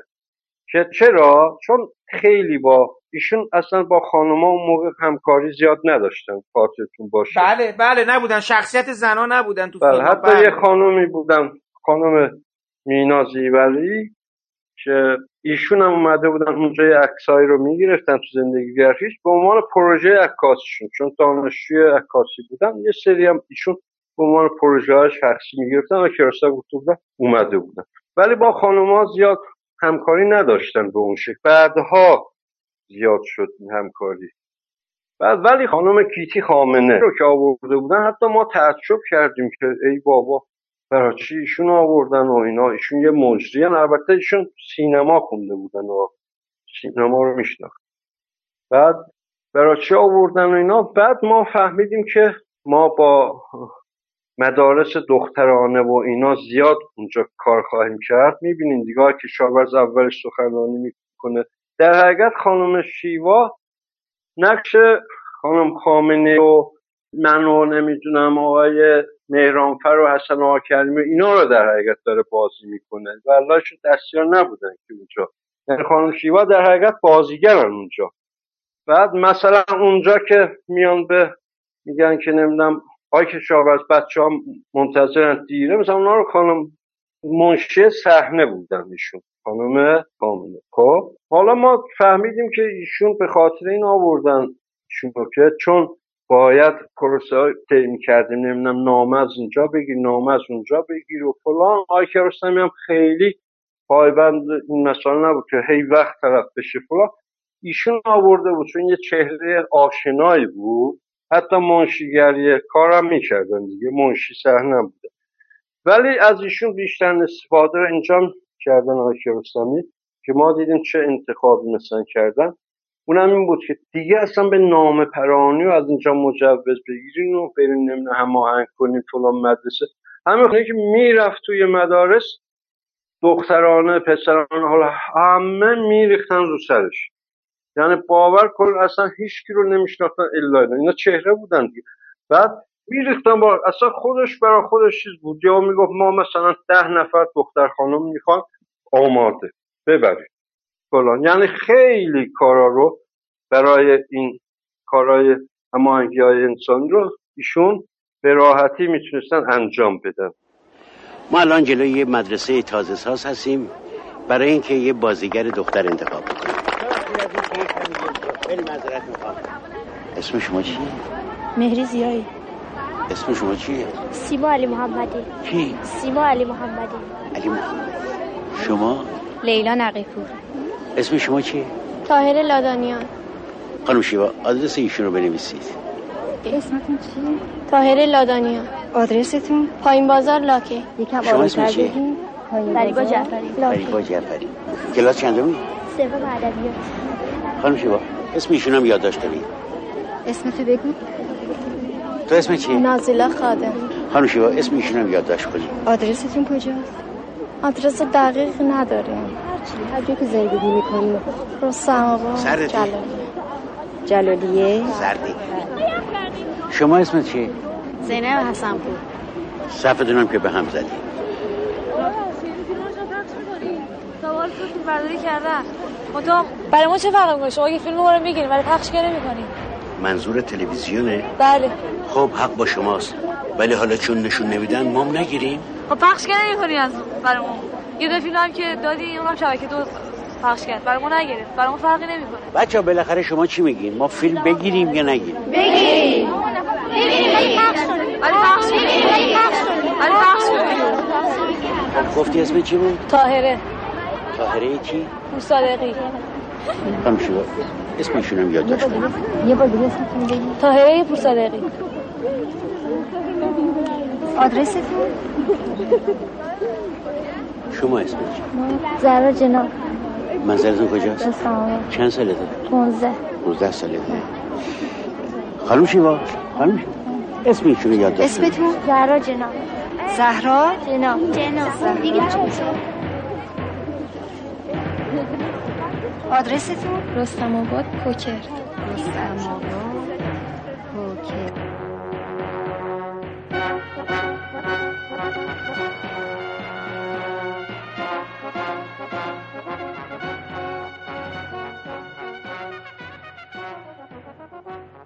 در حقیقت این خانم شیوا هم که بعد تو زیزر خانزیتون نقش دستیارا و مش و اینا رو همه رو بازی می‌کنن. والله خانم شیوا اصلا تو زندگیگرش نبودن که. در حال حتی مثلا میرن همه رو بیدار می‌کنن. در حال تو زندگی دیگرش من همه رو بیدار می‌کردم. یه خاطره هم که دارم آقای کیارستمی حساسیت منو می‌دونستم. یه روز دیدم خانم شیوا اومده تو فیلم بیدار می‌کنه. منم وایستادم دیگه. آقای فلان بیدار شو آقای فلان بیدار شو. یه جا میگه آقای انصاریان بیدار شو آقای انصار همش که همش تو میخوابی. من این همه زور. هر روز من انرژیم صرف بیدار کردن تو میشه. من اینا رو دیدم ناراحت شدم. من فکر کردم دوربینم رفته داره می‌گیره. بعد ناراحت شدم. خیلی ناراحت اومدم. گفتم آقای کیارستم این یعنی چه؟ گفت چرا؟ خب فیلم دیگه می‌گیریم دیگه. راست میگه دیگه. خب گفتم من تو زندگیگرش من همه رو بیدار می‌کردم. شما می‌گفتین نمی‌دونم. ورزشکاری و سرخیزی و فلان. من همه رو بیدار می‌کردم. الان اینجا نشون میده که من خوابم. گفت آقا این نمیشه. نه می‌گیریم. دو صدا دوربین. من گفتم آی که به خدا من نمیبخشمتون. فلان بهمان. همه رو من بیدار می‌کردم اونجا. صبح حتی شما رو من بیدار می‌کردم. حالا اینجا من نشون میده که من همش خوابم اونجا دیر بیدار میشم. یعنی آخرین انصافه من اینجوری بعد یهو همه زدن زیر خنده. زدن زیر خنده دیدم که آقای کیارستمی حساسیت های منو می‌دونه. به گروه گفته که می‌خوام انصاریان مثلا حالشو بگیرم. ببینید چه عکس داره. به خانم شیوا گفته بود بله. به اینجوری بگو. در حال که تو فیلم نیست که دیدین دیگه. فلان. اونو همینجوری گفتن. که مثلا منو یه, یه لحظه اذیت کنن. بعد منم عکس من همونجا بعد دیدم که با شوخی بود اصلا نمی‌خواستن اینو فیلم بگیرن. به منظور اینو گفتم که یعنی خانم شیوا داشت در حقیقت نقش همه رو اونجا ایشون بازی می‌کرد دیگه چون می‌زنیم به اونجا زندگیگر هیچ فلان نه. خلاصه حالا که از کجا زده شد این طاهر خانم رو که آوردن یه سکانس قرار بود ایشون کار کنه همونجا که آب میریزن و نمی‌دونم دستش میشورن بعد این حسین هم از کجا پیدا شد؟ حسین اصلا بازیگر نبود. انتخاب نکرده بودن بازیگر. زندگی دیگه چون ما مثلا کانکس میموندیم نمی‌دونم فلان و اینا اصلا زلزله بود. کانکس ها میخوابیدیم ما. دیگه ما فرصت نمی‌دونم ظرف شستن و فلان و بهمان رستوران به اون شکل نبود. می‌رفتیم بعض موقع رستوران می‌خوام چای اینا رو نمی‌تونستیم ما تدارک ببینیم. با اون وضعیت زلزله زدگی و اینا. ما همش دنبال این بودیم که مثلا یه کارگری یه چیزی بیاد دیگه. بیاد اونجا مثلا یه چایی و مثلا اونا آماده کنن فلان کار. دنبال همچین کسی هم بود آی کرستن گفته مثلا پیدا کنین تا اینکه ما تو کانکس نشسته بودیم تو زندگی شام میخوردیم. یا ما دیدیم یه جوانی اومد گفت من می‌خوام رئیستون رو ببینم رئیستون مثلا اینجوری کارگردانم رئیستون رو ببینم و اینا دیدیم حسین اومد. گفت چیکار داری؟ گفت که من می‌خوام کار کنم. خب ما هم دنبال همچین کسی بودیم دیگه. واقع تو چیکار بلدی؟ گفت که من به خونه و اینجور جاها بنایی اینا کار کردم در می‌تونم دیگه یه کارهای بکنم. در حقیقت حسین به عنوان یه همکاری اومد اونجا مثلا چای بده بعضی کارهای مثل این آبدارچی ها و این رو بکنه دیگه. تو فیلم ها هم هستن دیگه. با این انگیزه اومد. بعد آقای کیارستمی گفت باش از فردا بیا مشغول شد اصلا قرار نبود حسین بازیگر بشه. ولی آقای کیارستمی خب یه خصلتی رو داشت که همیشه اصلا همه چی رو می‌دیدن زیر نظر داشتن دیگه. مثلا حتی قسلت های خصوصیات و همه اینا رو مو به مو زیر نظر داشتن. حسین اینجوری شروع کرد به همکاری با ما و تا اون سکانس رسید. همون جا که قراره که مثلا تو پشت بوم تاهر آب بریزه رو تشت و پسر دست صورتش بشوره نمی‌دونم سلام بدن و فلان و اینجور چیزا. به عنوان یه تازه عروس مثلا. این پسر رفت بالا و اونجا هی سلام و اینا ندادم. صحبت که می‌بینید که شاورز زیر دختان زیتون می‌پرسه تو زندگیگر چینا میگن چرا پس سلام نمیدی؟ فلان که ایشون میگه که من وقتی خانم میگن تو که قشنگ حرف می‌زدی. تو که قشنگ حرف زبونت نمی‌گیره. میگن که من وقتی خانم ها رو می‌بینم با خانم نمی‌تونم صحبت کنم. خجالت می‌کشم زبونم می‌گیره. این بازیگر آکرستم دید که نمی‌تونه آیکرسان گفتم همه چی رو زیر نظر داشتن دیگه. اصلا چیزای پیش بینی هایی می‌کردن و فلان اینا که یهو برگشت گفت که برین بگین حسین بیاد. ما گفتیم برای چی؟ گفت که بازی این پسر رو اون بکنه. بعد گفتیم آخه اون فلان گفت آره من می‌دونم خوبم بازی می‌کنه فلان. بعد ما رفتیم به حسین گفتم حسین بیا و نمی‌دونم لباس اینجوری بپوش و فلان و بهمان. کیارستمی خب دیالوگا رو نمی‌داد همون لحظه می‌داد دیگه که دیالوگ نمی‌دادن که بخونن اینا. بعد آماده سازشون کردیم تا اینکه رفت بالا این سلام داد این دفعه هم تاهر جواب داد. اون دفعه اون سلام می‌داد اون جواب نمی‌داد. این دفعه هم این سلام می‌داد تاهر جواب نمی‌داد. واسه این ور هی چند بار چند بار که اتفاق افتاد و پس واقعا توی چیز اتفاق افتاده بود. توی زندگی بله دیگر هیچ زندگی عین دیگر هیچ اتفاق خوش- افتاد. آره، بله، حسین اومد، طاهره گرفته جواب نداد، اون پسرم نمی‌تونه. از اونجا شروع شد. و این اتفاق افتاد و اینا. خلاصه جواب نداد اینا. بالاخره کیارستمی صداش کرد. چرا جواب اون گفت من البته اینا رو دیگه تو عمومیت نمی‌گفت به کیارستمی گفتم گفتم من با این پسر نمی‌خوام با حسین با هم بازی بشم و این حرفا. اونم گفت برای چی و فلان و بهمان. آخه من نمی‌خوام اصلا من نمی‌خوام اله بده. حسین هم چیزی نمی تا اینکه هی سوال پیش کرد آقای کیارستمی اینا آخرش فهمیدیم که ای بابا حسین یه زمان خواستگار ایشون بوده. زم- زمان زلزله و این تو چیزا و فلان اینا. بعد اون دختر نمی‌دونم پاسپورت بوده چی بوده. مثلا خونه داشته. از این حرفا که تو زندگی زیزر میگه. یه همچین چیزایی بوده که این دوست نداره با حسین یه جا دیده بشه دختره. بعد حتی آقای کیارستمی که اصلا محال بود لنز عوض کنه و فلان کنه و اینا حتی مثلا قرار شد که لنز رو وایدتر کنن اینا دوتا یه جا دیده نشن مثلا اون به اون شکل. مثلا خیلی شاخص باشن. یه همچین اتفاقاتی هم افتاد. بالاخره تموم شد و گرفتن و صحنه و اینا رو تا اینکه آخرین شب فیلم برای فردا می‌خواستیم برگردیم. آقای کیارستمی توی باقی بودیم. جنگل بودیم و اونجا یه شامی میخوردیم اینا. آقای کیارستمی برگشتن گفتن دوستان یه خبری من می‌خوام به شما بدم.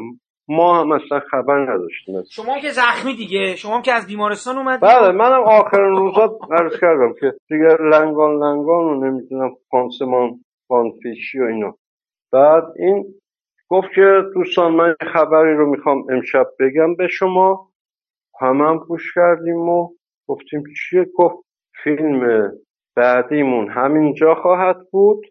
گفتیم خب فیلمنامه‌ش چیه؟ همه گفتن چیه و گفت همین قصه طاهره و حسین. ما هم دیگه از کم و کیف قضیه خبر نشیم فیلمنامه چه خواهد بود چه جوری خواهد بود و اینا.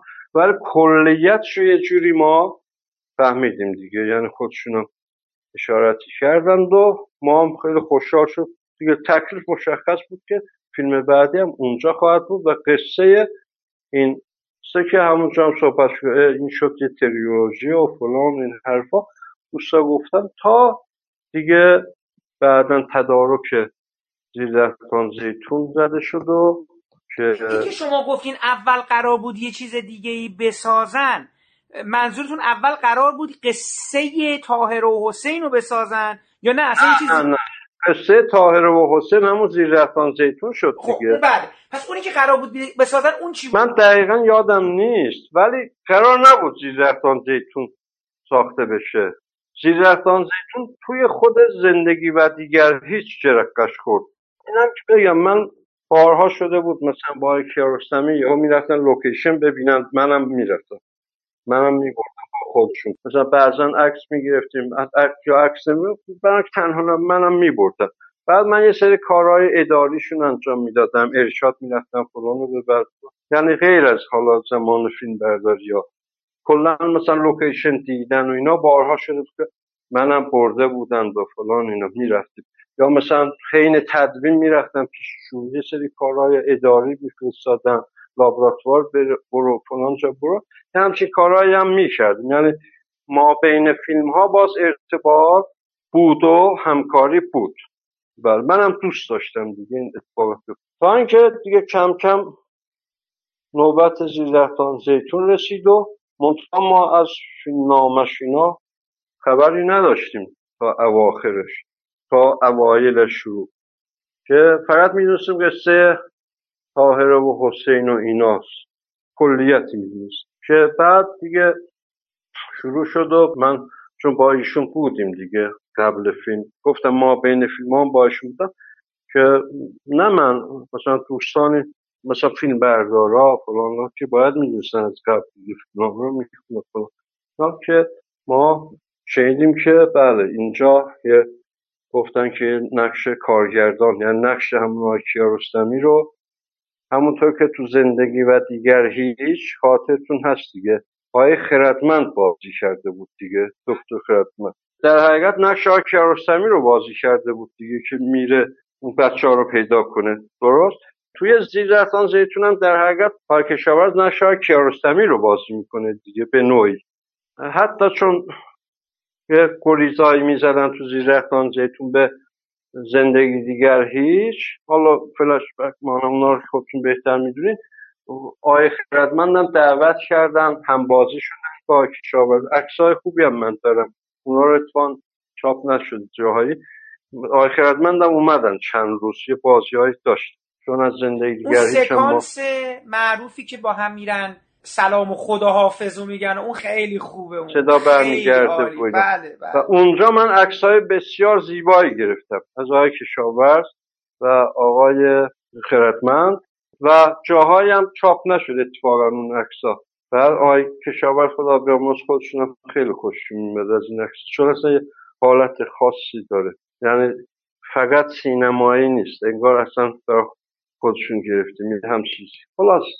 بعد که گفتن آقای کشاورز و اینا میان همین نقش کارگردان رو دارن. با خانم شیوا میاد. می‌دونین که خانم آقای قباد شیوا بودن دیگه.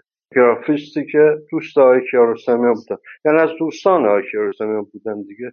خانم شیوا و همسرش به هر حال ما رفتیم و دیگه آشناییشون هم با آقای کیارستمی که چجوری شد ایشون انتخاب کردن؟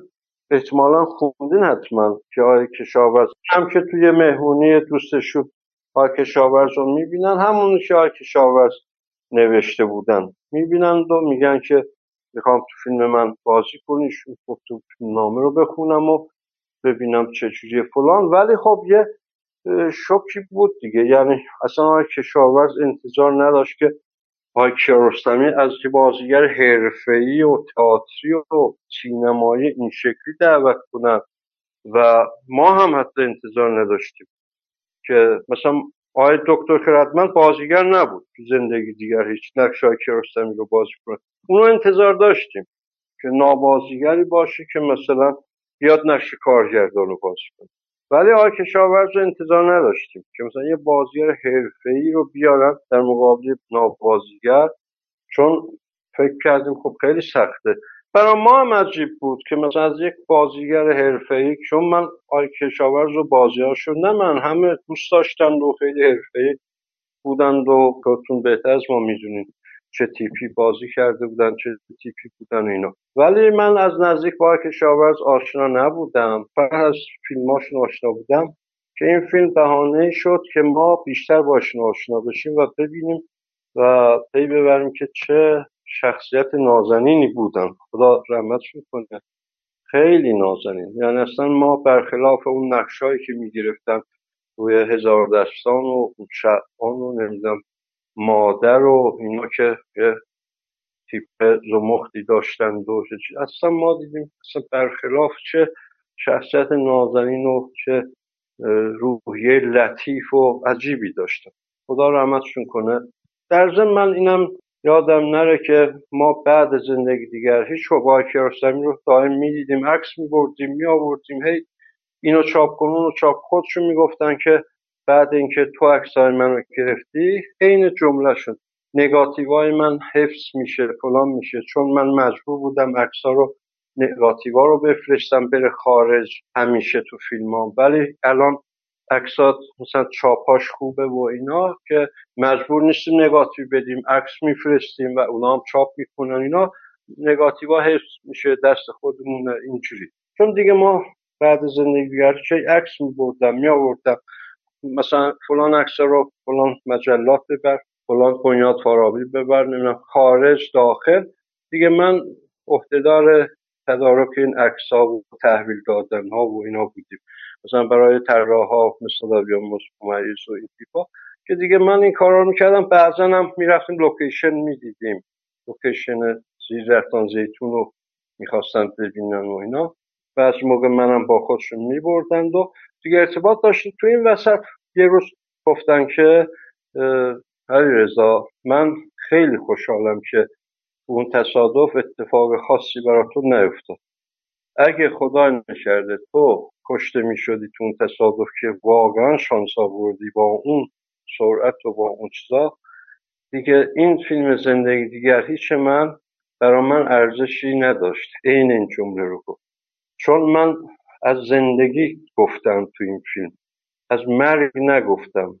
یه جوری مرگ و من بیرنگ کمرنگ نشون دادم. ولی میومد و یه همکار من تو این فیلم کشته می‌شد. دیگه یعنی تمام اون چیزای من هدر می‌رفت. و خوشحالم که هیچی نشده برای تو و همینطور که نه تنها بخواد فیلم بخواد خودم هم می‌گفت که خب چیز خوشحالم. اینا هم گفتن البته که منم گفتم خوشحالم که بالاخره خاطره تلخی نبوده که این فیلم بره مثلا تو ذهن شما مثلا دلچرکین بشین ازش و اینا. بعد اینا رو وسط این دو تا فیلم مثلا چند بار به خود من گفتم. که دیگه قرار شد منم همکارشون باشم و تا اونجا که می‌تونم و فلان اینا. ولی باز همون قضیه بود دیگه که من اصلا هدف عنوان و اینا نبود. چون من تجربه رو می‌کردم. من با صدا بردارا با تصویر با فیلم بردارا با خدای رستمی هر کاری می‌کردیم. بالاخره تجربیات که می‌خواستم و به دست می آوردم رد خودم. مثلا کارگردانی نمی‌دونم حتی صدا برداری فیلم برداری صحنه خیلی بازیگیری فلان اینا. و در ضمن اصلا ذات گروه های رستمی این تیپی بود. نه من بلکه همه گروه یا میدی یه نفر سه تا کار می‌کنه. اینجوری هم بود. مثلا اینجوری نبود که هر کی بگه من فقط فلان من فقط بهمان. حتی مثلا یه می‌دیدین صدا بردار اومده بیل می‌زنه. نمی‌تونم تصویر بردار فیلم بردار گروه بر اومدن جاده صاف می‌کنن. مثلا کارگری می‌کنن. یعنی یه جوری بود همه دست می‌دادیم و با یه گروه کوچیک کار رو راه مینداختیم دیگه نبود که من سمتم فلانه باید فقط کار کنم. نه. هر کاری از دستشون برمیاد چون خودشون هم اینجوری بودن. خودشون بیل می‌گرفتن دستشون. خودشون مثلا خیلی کارا می‌کردن که کارگردان ها معمولا نمی‌کنن این کار رو. بعد ما هم همینطور. تا اینکه این فیلم شروع شد و بین این قضیه چند بارم ما رفتیم لوکیشن دیدیم. بکنم البته لوکیشن ها تقریبا مشخص بود چون دو تا فیلم اونجا آی کار کرده بودن دیگه. حالا آقای انصاریان در مورد این لوکیشن ها خب البته من با آقای جعفریان هم صحبت کردم. اون صحنه آخر فیلم پشت اون تپه نیست. اون یه جای دیگه است دیگه درسته؟ یعنی اونی که اینا میرن از کوه بالا اونا میرن اونورش اونور اون تپه اون نیست. اونجا یه جای دیگه است بله بالاخره ببینید توی سینما خودتون بهتر از من می‌دونید که اصلا اینا دیگه زمان و مکان و اینا رو بالاخره تو مونتاژ و دکوپاژ به هم میپیوندن دیگه. این در نیست که همینجوری مثلا از این تپه میره بالا پشت شب همون جاست و اینا. اینا بله خب طبیعیه. ولی خب مهم اون خود لوکیشنه که پیدا مثلا کردنش اون خودش جذابه دیگه. پیدا کنی اون دشت وسیع من شخصا یه خاطره خوبی دارم. چون اینو من فقط خودم بودم آقای کیارستمی بود. که میگم. ولی از اول این سکانس پایانی آقای کیارستمی خیلی حساس بودن تو این و تاکید داشتن که تا من اون جایی که می‌خوام و پیدا نکنم من این سکانس رو نمی‌گیرم. هنوز پیدا نکردم. یعنی همون لوکیشن رو می‌گفتن.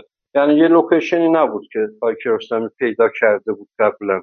همش می‌گفتن که تا من اون جا رو بخواه خودم نباشه نمی‌گیرم اونجا رو و دنبالش بودن. هی می‌رفتن می‌دیدن ما می‌رفتیم ما رو میبردن. پناهی هم که مثلا خب جعفرم که دستجا اون میره همه رو میبردن. ولی پیدا و یعنی به ما نمی‌گفتن که بله من پیدا کردم. اینا که حالا چجور پیدا شد و کی فهمیدیم من خودم شخصا بودم که چجوری مطلع شدن که این لوکیشن رو پیدا کردن و کجاست قضیه پیدا کردن اون لوکیشن؟ بعد اواسط تقریبا فیلم برداریمون بود. قبلش نبود. خب پس اگه اجازه بدید به ترتیب برم که جلو. چون یه صحنه خیلی جالبی بود که برای من خیلی مثلا خاطری از و تجربه بزرگی هم بعد خلاصه البته چون آقای کیارستمی هم می‌دونستن که من دستم کارگردانیه یعنی فیلم ساختنه و اینا تو اینجور چیزا منو شرکت می‌دادن دیگه. به نوعی دستیاریشون رو شرکت می‌دادن به نوعی صحنه‌آرایی یه چیزایی که به دردم بخوره رو منم سهیم می‌کردم. مثلا نمی‌گفتم این که عکاس فیلمه مثلا. اصلا به من به عنوان عکاس فیلم نگاه نمی‌کردن. چون از اول صحبتمون این بود. که من می‌خوام تو همه کارا باشم. اینجوری. چون من می‌خوام فیلمساز بشم من می‌خوام از این می‌دونست برای همین مثلا منو با لوک برای دیدن لوکیشن میبردن یه چیزایی رو مثلا توی اسم انتخاب کردن صحبت های می‌کردن تو خیلی پوسترها و اینا. اینه که تو اینجور چیزا منم دخالت می‌دادم. والا عکاس فیلم رو برای لوکیشن دیدن نمی‌برن. یا مثلا برای فلان نمی‌برن. کنترل صحنه نمیفرستن که بکنه. یا با بازیگر فلان صحبت بکنه بازیگر آماده کنه و فلان. از این حرفا. جناب انصاریان فرمودین که در مورد اون پیدا کردن لوکیشن زیر درختان زیتون پشت اون کوه یه خاطره ای دارید یه تجربه دارید. قصه پیدا کردن لوکیشن و اینا چی بود؟ که فرمودید که خیلی شخصی بود و خود من بودم آقای کیارستمی بله این اتفاق افتاد.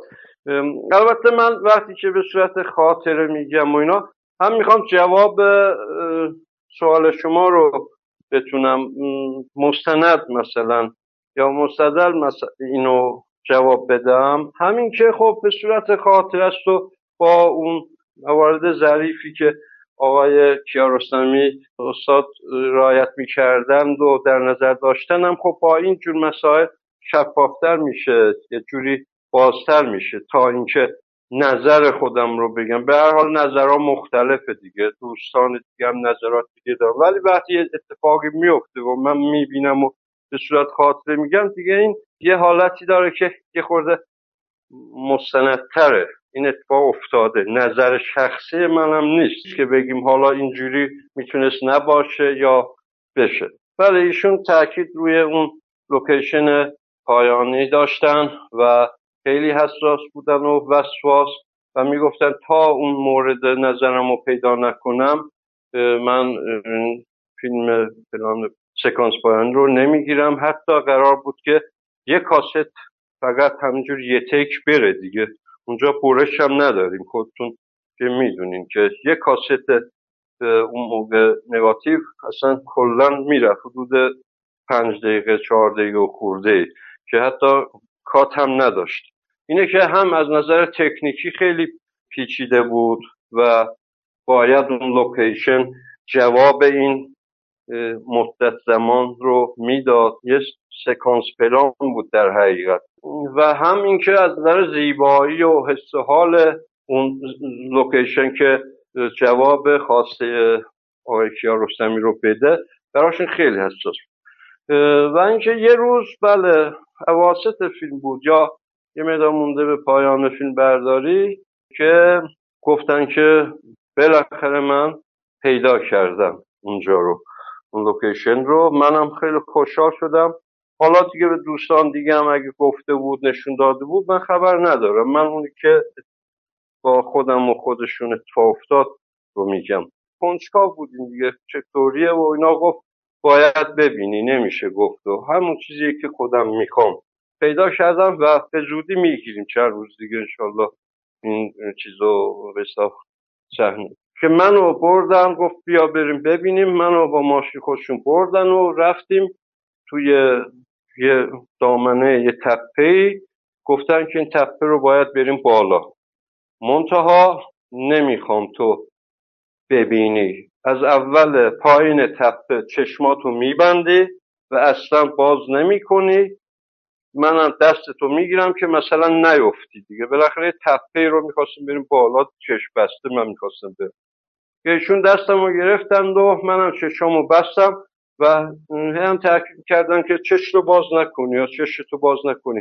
البته میگم اینا خودش یه تجربه ای بود برای ما. ما اینا رو برای اولین بار همچین سوالی رو می‌دیدیم. مثلا من اولش می‌گفتم مثلا برای چی اینو این کارو می‌کنن خب بریم ببینیم دیگه بالا ولی بعدا فهمیدم که نه چه فرقی داره و چون واقعا ایناست که ماها سر فیلم ما باید یاد بگیریم. ماهایی که مثلا مبتدی بودیم یا می‌خواستیم تجربه کنیم.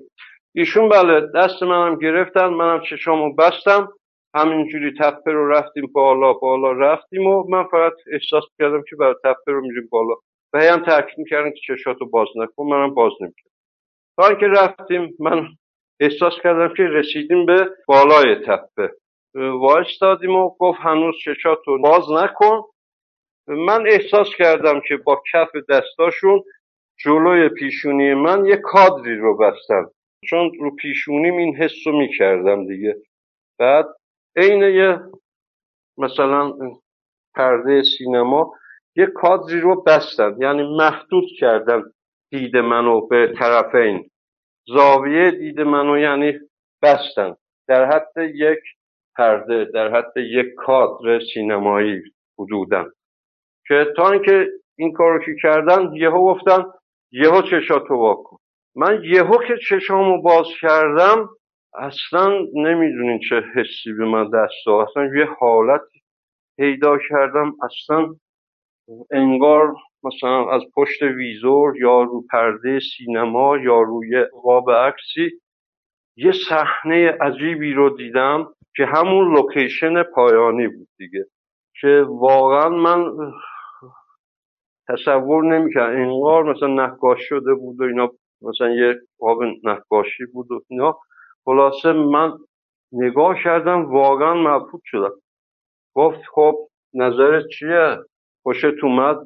من گفتم اصلا من نمی‌تونم چیزی بگم. واقعا چه لوکیشن زیبایی و چه پلان میشه گرفت و این جوستا عجب جایی و فلان. خیلی منم خوشم اومد و کردم بعد گفت آره ببین بالاخره پیدا کردم.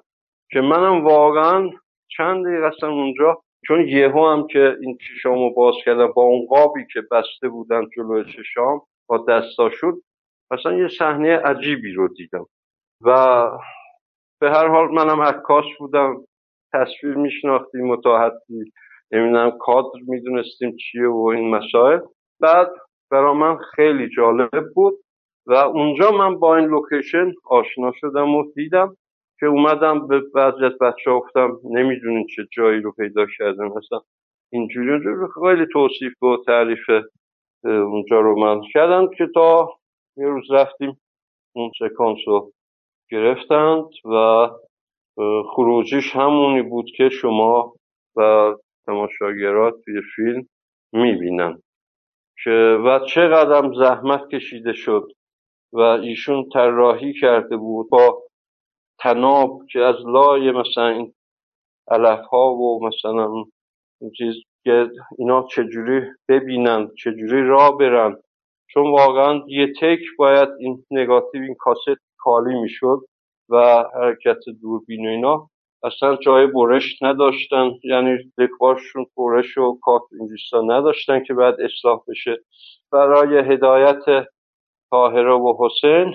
قشنگ بعضی جاها مثلا تناب کشی شده بود. یه ترفندایی رو خودشون طراحی کرده بودن که به اصطلاح که اینا اشتباه و خطا نکنن و اون مسیر رو که ایشون می‌خوان حرکت کنند و تا به انتهای اون پلان برسن که خوشبختانه انجام شد و می‌تونم بگم واقعا یه سکانس شاهکاریه توی کارهای خودگیشون و همیشه هم خودشون دوست داشتن و من کسی رم ندیدم که از اون سکانس ناراضی باشه. به خوبی یاد می‌کنند و, و چقدر هم منتقدین یا تماشاگرا تحصیل می‌کردن این سکانس پایانی رو.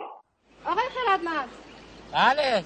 من اینجا. سلام. صبح بخیر. صبح بخیر. سلام فرهاد. سلام خانم شیوا. صبح بخیر صبح بخیر خانم شیوا. صبح بخیر. میگم اگر صبح با حسین آقا کاری ندارین یکم بذارین بخوابه. دیشب خیلی دیر خوابیده خیلی خسته است. متوجه نشدم. شیوا من بیدارم. آقا من بیدارم آقا. سلام علیکم. صبح بخیر. حالا که بیداری استکانا رو تو چادر جمع کن بشور برای صبحانه آماده من که بیدارم شما میگه خواب موندم سلام. من کجا خواب موندم؟ آقا ایشون صبح زود بیدار بودن. حسین آقا صبح زود بیدار بود. خیلی خوب. تفلی خواب مونده نگران. آقای باقری آقای محمدی رفت دنبالونون منم سخت بیدار شدم. بگه شب خوب نخوابیدی؟ نه تختش فنریه کمرم هم درد می‌کرد. زمینش هم که می‌بینی نم داره. یه طوری گذروندیم. ولی به هوای دم صبحش میارزه نه؟ هواش که جدا دلپذیره.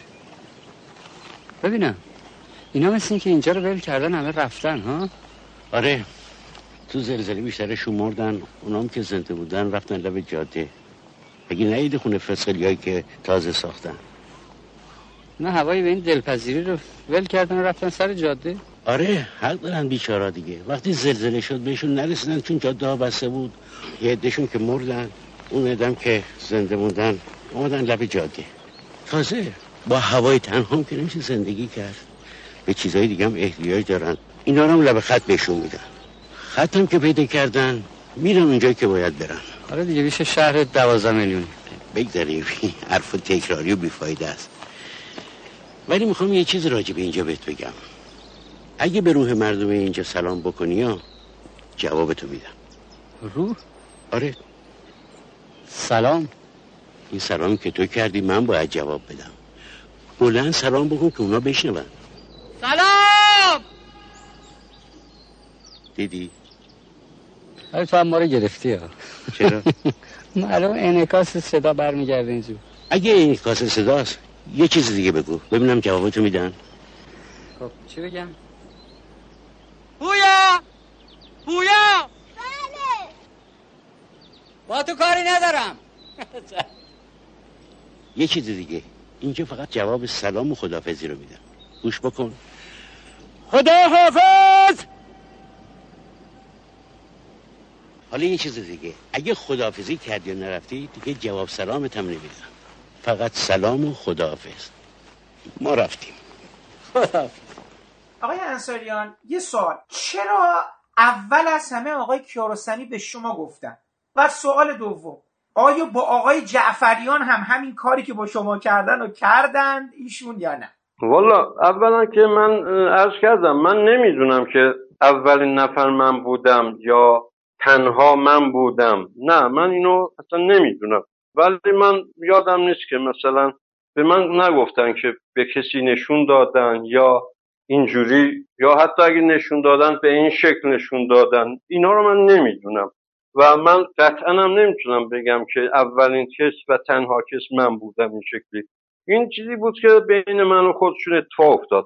ولی خب طبعا طبعا حتما آقای جعفریان دیدن قبل فیلم برداری. حتما با ایشون صحبت کردن مشورت کردن نظرشون رو خواستن دیدن. چون بالاخره مدیر فیلم برداری بودند و بعد آیه کیارستمی تصمیم گیرنده ایشون بودن. حالا باید هم می‌دیدن. حتما این اتفاق افتاده. ولی دیگه حالا چه جوری نشون دادن به ایشون؟ یا نه من اونا رو حقیقتش خبر ندارم من. شاید اصلا برای ایشون فر می‌کرد با من. شاید همینجوری رفتن و نشون دادن. چون بالاخره ایشون تجربهشون از ما بیشتر بود. نوع دیدن نوع نگاه.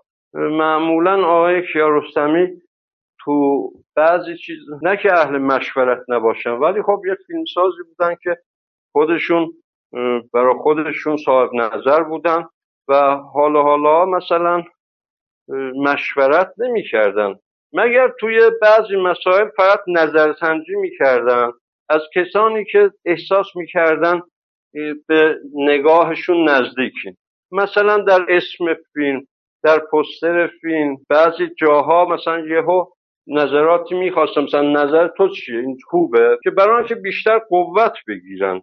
و منتها خب مدیر فیلم برداری تو لوکیشن دیدن و بعد فیکس و فینال کردن موضوع طبعا خب دخیل هستند و باید بشن و آقای جعفریان هم که خب یه مدیر فیلم برداری بسیار خوبی بودند تبحر داشتند و حتی من تا اونجا که یادمه خودشون رشته تحصیلیشون هم بیشتر کارگردانی بوده. یعنی خودشون کارگردانی هم خوب می‌دونستند و اینا.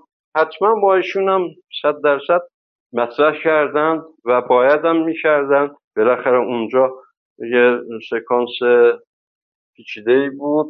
در این حال که دوربین خیلی حرکت آروم داره ظاهر قضیه اینو نشون میده. ولی نه اونجا کلی مثلا ارتفاع دوربین رو بردن بالا و خیلی هم حساس بود. یعنی از نظر اون مدیریت فیلم برداری واقعا سخت بود که حتما آقای جعفریان هم از قبل باید یه پیش بینی می‌کردند و حتما هم که دیدند.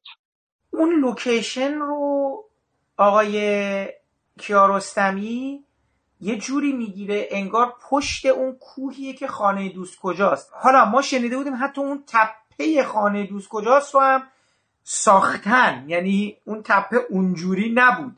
حالا اینجا چون که اول تاهره از همون تپه خانه دوست کجاست یعنی همون مسیر مارپیچی که رو بدنه اون تپه هست میره بالا و خب ما میریم اون ور با آقای کشاورزم خیلی خسته و اینا از اون کوه میره بالا و بعد به حسین میگه برو برو دنبالش و خب اون سکانس و موسیقی و اینا. اینجا دوباره تپه رو ساختن درسته؟ تو فیلم خانه دوست کجاست که خب نبودم.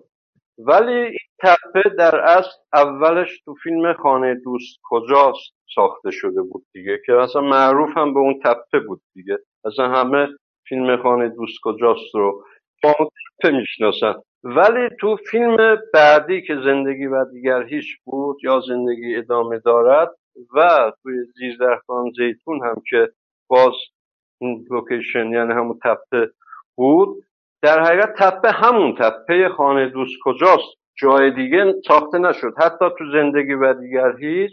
مثلا یکی از افرادی که مسئول بازسازی و این دوستای همین قضیه تپه بود یکشم من بودم که مثلا می‌رفتیم و کارگر میبردیم و چطوری اون زیگزاگ آره چون بالاخره زمان گذشته بود و اون زیگزاگ مثلا تا حدودی از بین رفته بود و درخت مثلا فرمه شده بود یا یه حالتی.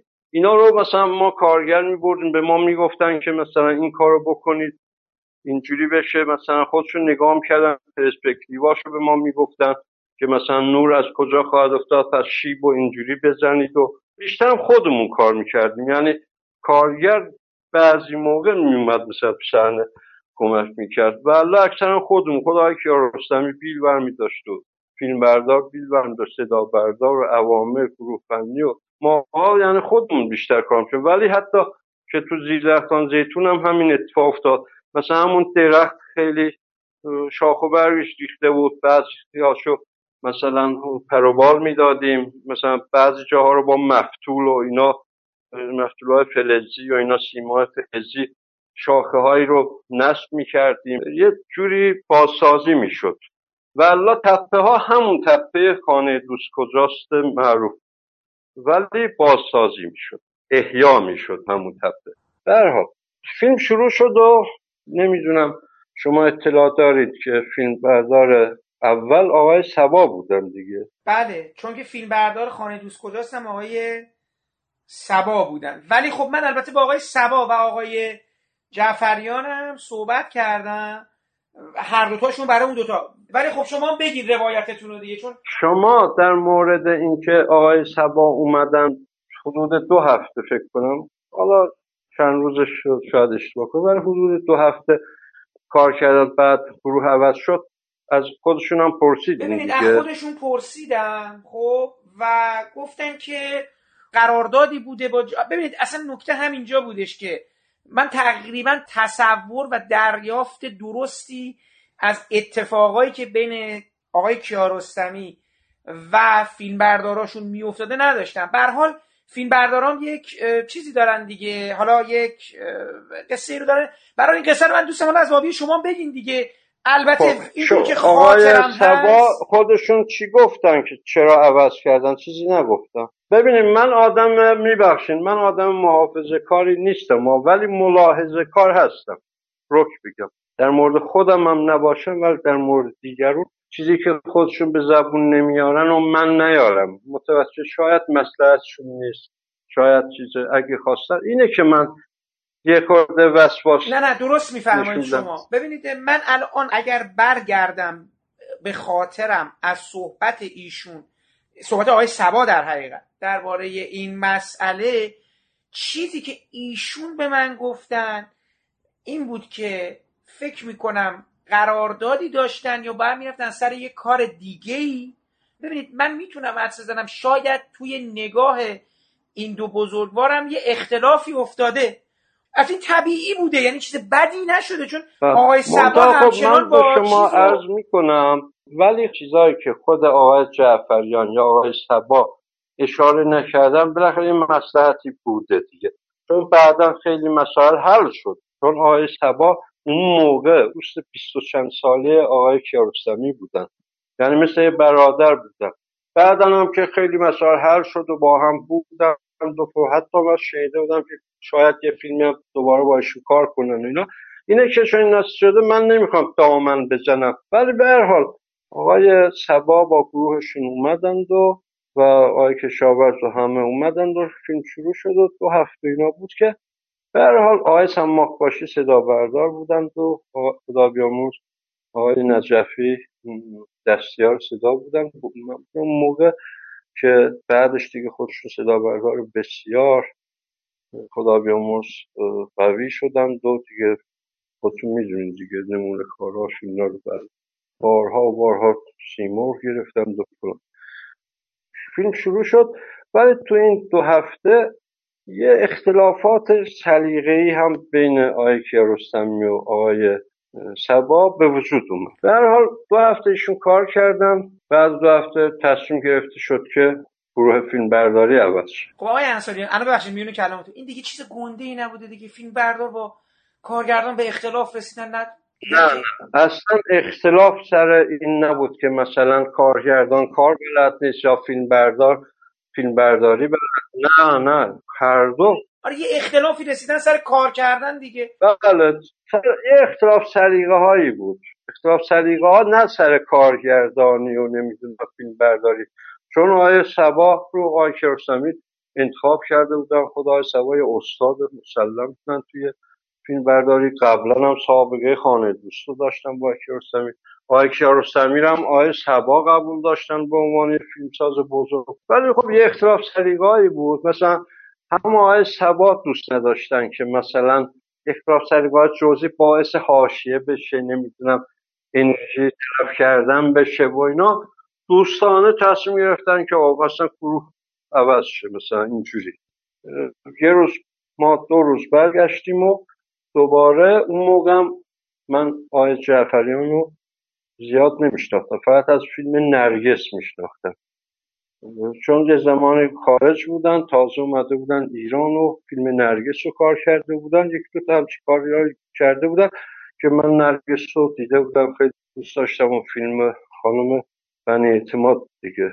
تا اینکه ما برگشتیم تهران و دو روز یا سه روز بعد با یه گروه دیگه برگشتیم همه بودند.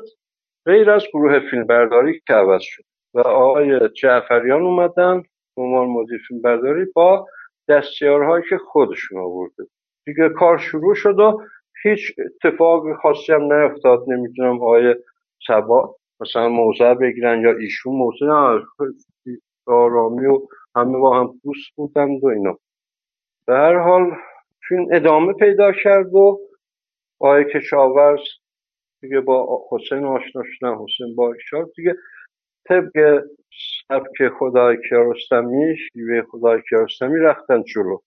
و خدا بیامرز آقای کشاورز با اینکه خودشون بسیار حرفه‌ای بودن استاد بودن با چه کسایی کار کرد اصلا دیگه از پدران بازیگری ایران بودن ولی خودشون رو تسلیم آقای کیارستمی کرده بودن و آقای کیارستمی هر جور می‌گفتن ایشون خودشون رو وفق می‌دادن. بعضا البته نظراتی می‌دادن ولی چون تو این شیوه کار نکرده بودن خیلی هم دخالت نمی‌کردن که نه اینجوری نمیشه اونجوری بازیگرای حرفه‌ای می‌دونین دیگه. اصلا خیلی هاشون دخالت می‌کنن کار کار کردن نه این دیالوگ اینجوریه اون دیگه ایشون چون با این شیوه آقای کیارستمی کار می‌کردن یه جوری تسلیم شده بودن تابع شده بودن قبول داشتن آقای کیارستمی رو.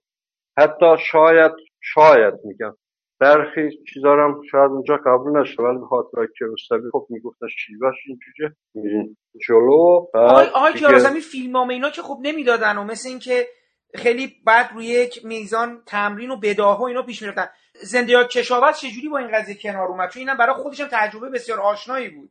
بله. اصلا حتی کشاورز خودشون توی مصاحبه هم گفتن. گفتن که من اول روز که توی جلسه همون مهمونی دیدیم و این پیشنهاد که رستمی گفتم من باید فیلمنامه رو بخونم که ایشون گفتن باشه ولی فیلمنامه رو ندادن. که حتی آخر روزا که داشتم میومدن گفتم پس فیلمنامه رو که من نخوندم گفتن می‌کنید و اینا. یعنی یه جوری آقای کیارستمی یه جوری مثلا محترمانه نداده بودن دیگه. دیگه آقای کشاورز هم اومدن چون ایشون خودشون هم اشاره کردن که آقای کشاورز تو مصاحبهشون.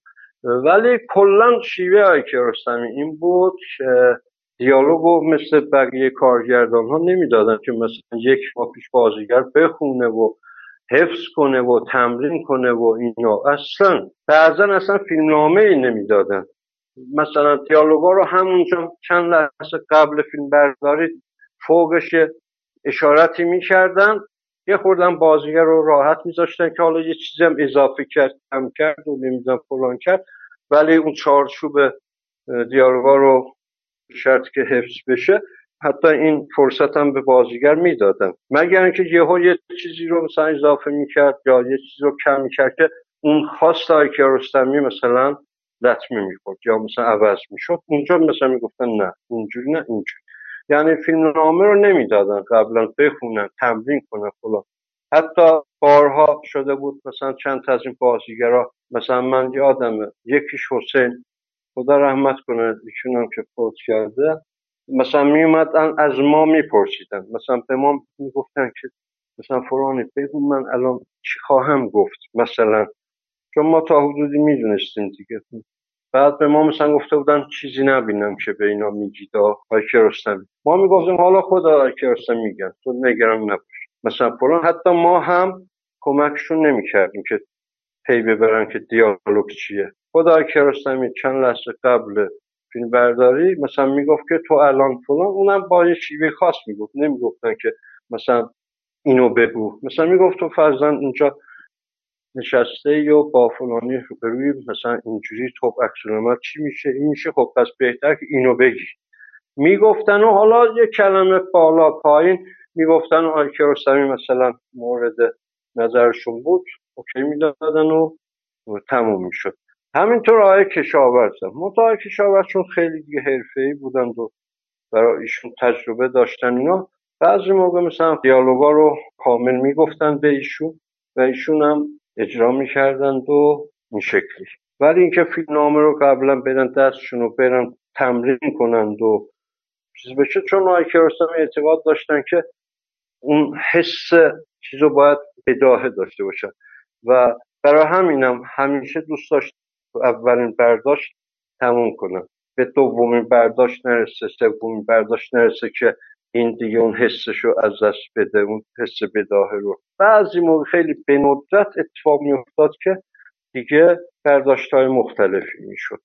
و الله همیشه تلاش می‌کردن آشی که تو همون برداشت اول دیگه نتیجه رو بگیرن از بازیگر در هر پلانی. خب حالا برای آقای کشاورز حالا شما که سر صحنه بودید هیچ صحنه ای بود که یادتون باشه که مثلا به مشکلی برخورده باشن یا اختلافایی بهشون دیگه حداقل اختلافی پیش بد... اختلاف نه ولی خب آقای کیارستمی در حقیقت من تا اونجا که یادمه خب دیگه با آقای کشاورز حالا با خودشون هم حل کرده بودن. از آقای کشاورز انتظار یه نابازیگر رو داشتن. نه آقای محمد علی کشاورز بازیگر حرفه‌ای رو انگار یه نابازیگر رو آوردن برای بازی. می‌خواستن اون حس رو بدن. خب حتی مثلا توپق زدن نمی‌دونم اشتباه گفتن. حتی تو زیر اون پلان می‌بینین که آقای میگه من محمد کشاورز هستم بچه هم پشت سرشن دیگه. یه جوری توپق هم می‌زنن و فلان. 400 تا 500 تا اینجوری میگه. یه جوری اینجوری. یه جوری ایشون یه بازیگر حرفه‌ای اگه سینمای دیگه بود تکرار می‌کردن که از آکشاور ده بارم تکرار می‌کردن مثلا اون که ایشون نگه. ولی چون ایشون انگار مثلا یه نابازیگره و اونجوری می‌خواستن می‌گفتن خب طبیعی مثل حسین. نمی‌خواستن خیلی هم چیز بشه. و از جمله مثلا چیزایی که می‌خواستن آکشاور نداشته باشه مثلا اون حس تئاتری و اغراق و اون سینمای آنچنانی و که مثلا خیلی بداهه نبوده اونا رو انتظار نداشته. بعضی موقع که نزدیک می شدن به این موضوع بالاخره ایشون سالها تو تیف بازی کرده بودن دیگه. و من هنوزم اعتقاد دارم برای آیه کشاورز شاید یکی از سختترین بازیهاشون این بوده. تا اون بازی های درخشانی که ایشون داشتن همه می‌گفتن عجب بازی عجب بازیگری. در حال که من فکر کنم همین که همین فیلم که خیلی ها فکر کنم خیلی ساده بوده دیالوگ ها فلان ولی من فکر کنم جزو سختترین بازی های آی کشاورز براشون. چون کس دیگه شده بودن و باید می شدن اونجا مثل یه نابازیگر. فرض کنین شما الان یه فوتبالیست مثلا حرفه حرفه جهانی رو که اصلا مثلا بخواد مثلا یه شوت معمولی بزنه. خیلی سخته براش. ایشون هم سخت بود واقعا. ولی خوب از افتش بر اومدن. دلیلش هم این بود که اصلا نه غروری داشتن نه اینکه خودشون دیگه اونجا واقعا محمد علی کشاورز بازیگر آنچنانی فرو نمی‌دونستن که نه اینجا من تو باید عوض شه. نمی‌دونم اینجا من اشتباه کردم نه باید اینو دوباره بگیر نه تابه بودن. تا لحظه ای که آقای کیارستمی می‌گفت من خوشم اومد تموم دیگه. ایشون چیز نمی‌شد. مثلا مشکلات در این حد بود که اونم رفت می‌شد. که بعضی موقع مثلا می‌دیدیم که خب آقای کشاورز اونجوری که آقای کیارستمی خیلی به ندرت اتفاق افتاد. می‌خوان نیست. مثلا هی تاکید می‌کردن نه اینجوری نه اینجوری. اینجوری نگاه کنین اینجوری مثلا اینجا اغراق شده اینجا خیلی دیگه حس فلان گرفتین فلان. اینجور رو می‌گفتن. مثلا یه نمونه که شاید شما جواب سوال با این خاطره چون یه خاطره هم هست دیگه.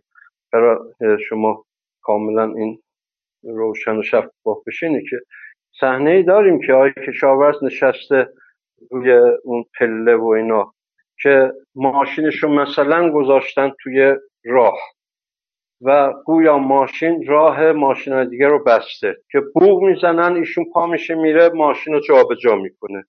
چون آقای کیارستمی با صدا خیلی چیزا رو نشون میده و دوست داشتن و معروفه دیگه. اینا متخصصین و منتقدین هم اینو بارها گفتن. حتی خیلی با فضاسازی خاصی رو با صدا می‌کردن. یعنی ما تصویر نمی‌دیدیم ولی با صدا اون تصویر رو به نوعی می‌دیدیم. نمونهش همون پشت بوم رو نشون دادن و بعضی چیزا و اینا که با صدا و اینا ولی ما تصویر نمی‌دیدیم ولی انگار داریم خودشون رو می‌بینیم. چون به این چیزا اعتقاد داشتن و به صدا خیلی اهمیت دادن و خیلی جاها فضا سازی رو با صدا در می آوردن بدون اینکه ما تصویر رو ببینیم. لذا همون صحنه اینجوری بود که ایشون نشستن و صحبت کنن یهو صدای بوغ میاد از تو راه یعنی همون کوچه پس کوچه های مثلا اون دوستا که انگار مثلا ماشین ایشون جلوی راه بسته. بوغ می‌زنن و ایشون متوجه میشه و به طرف صدا برمیگرده و میرن ماشین رو جابجا می‌کنن. دیگه جابجایی رو نمی‌بینیم. خب مثلا اینجا یه مشکلی پیش اومده بود. چند مورد اینجوری بود.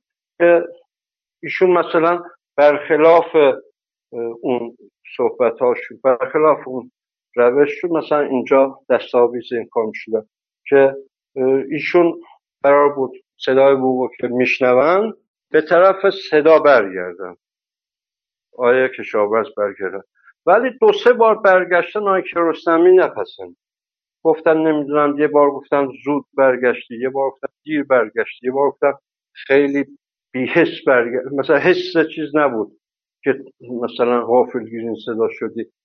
دو سه بار اینجوری شد که دیدم نمیشه. در حال که کشاورز خب می‌تونستن اجرا کنن ولی دیگه برای که به طول, طول نکشه و اینا.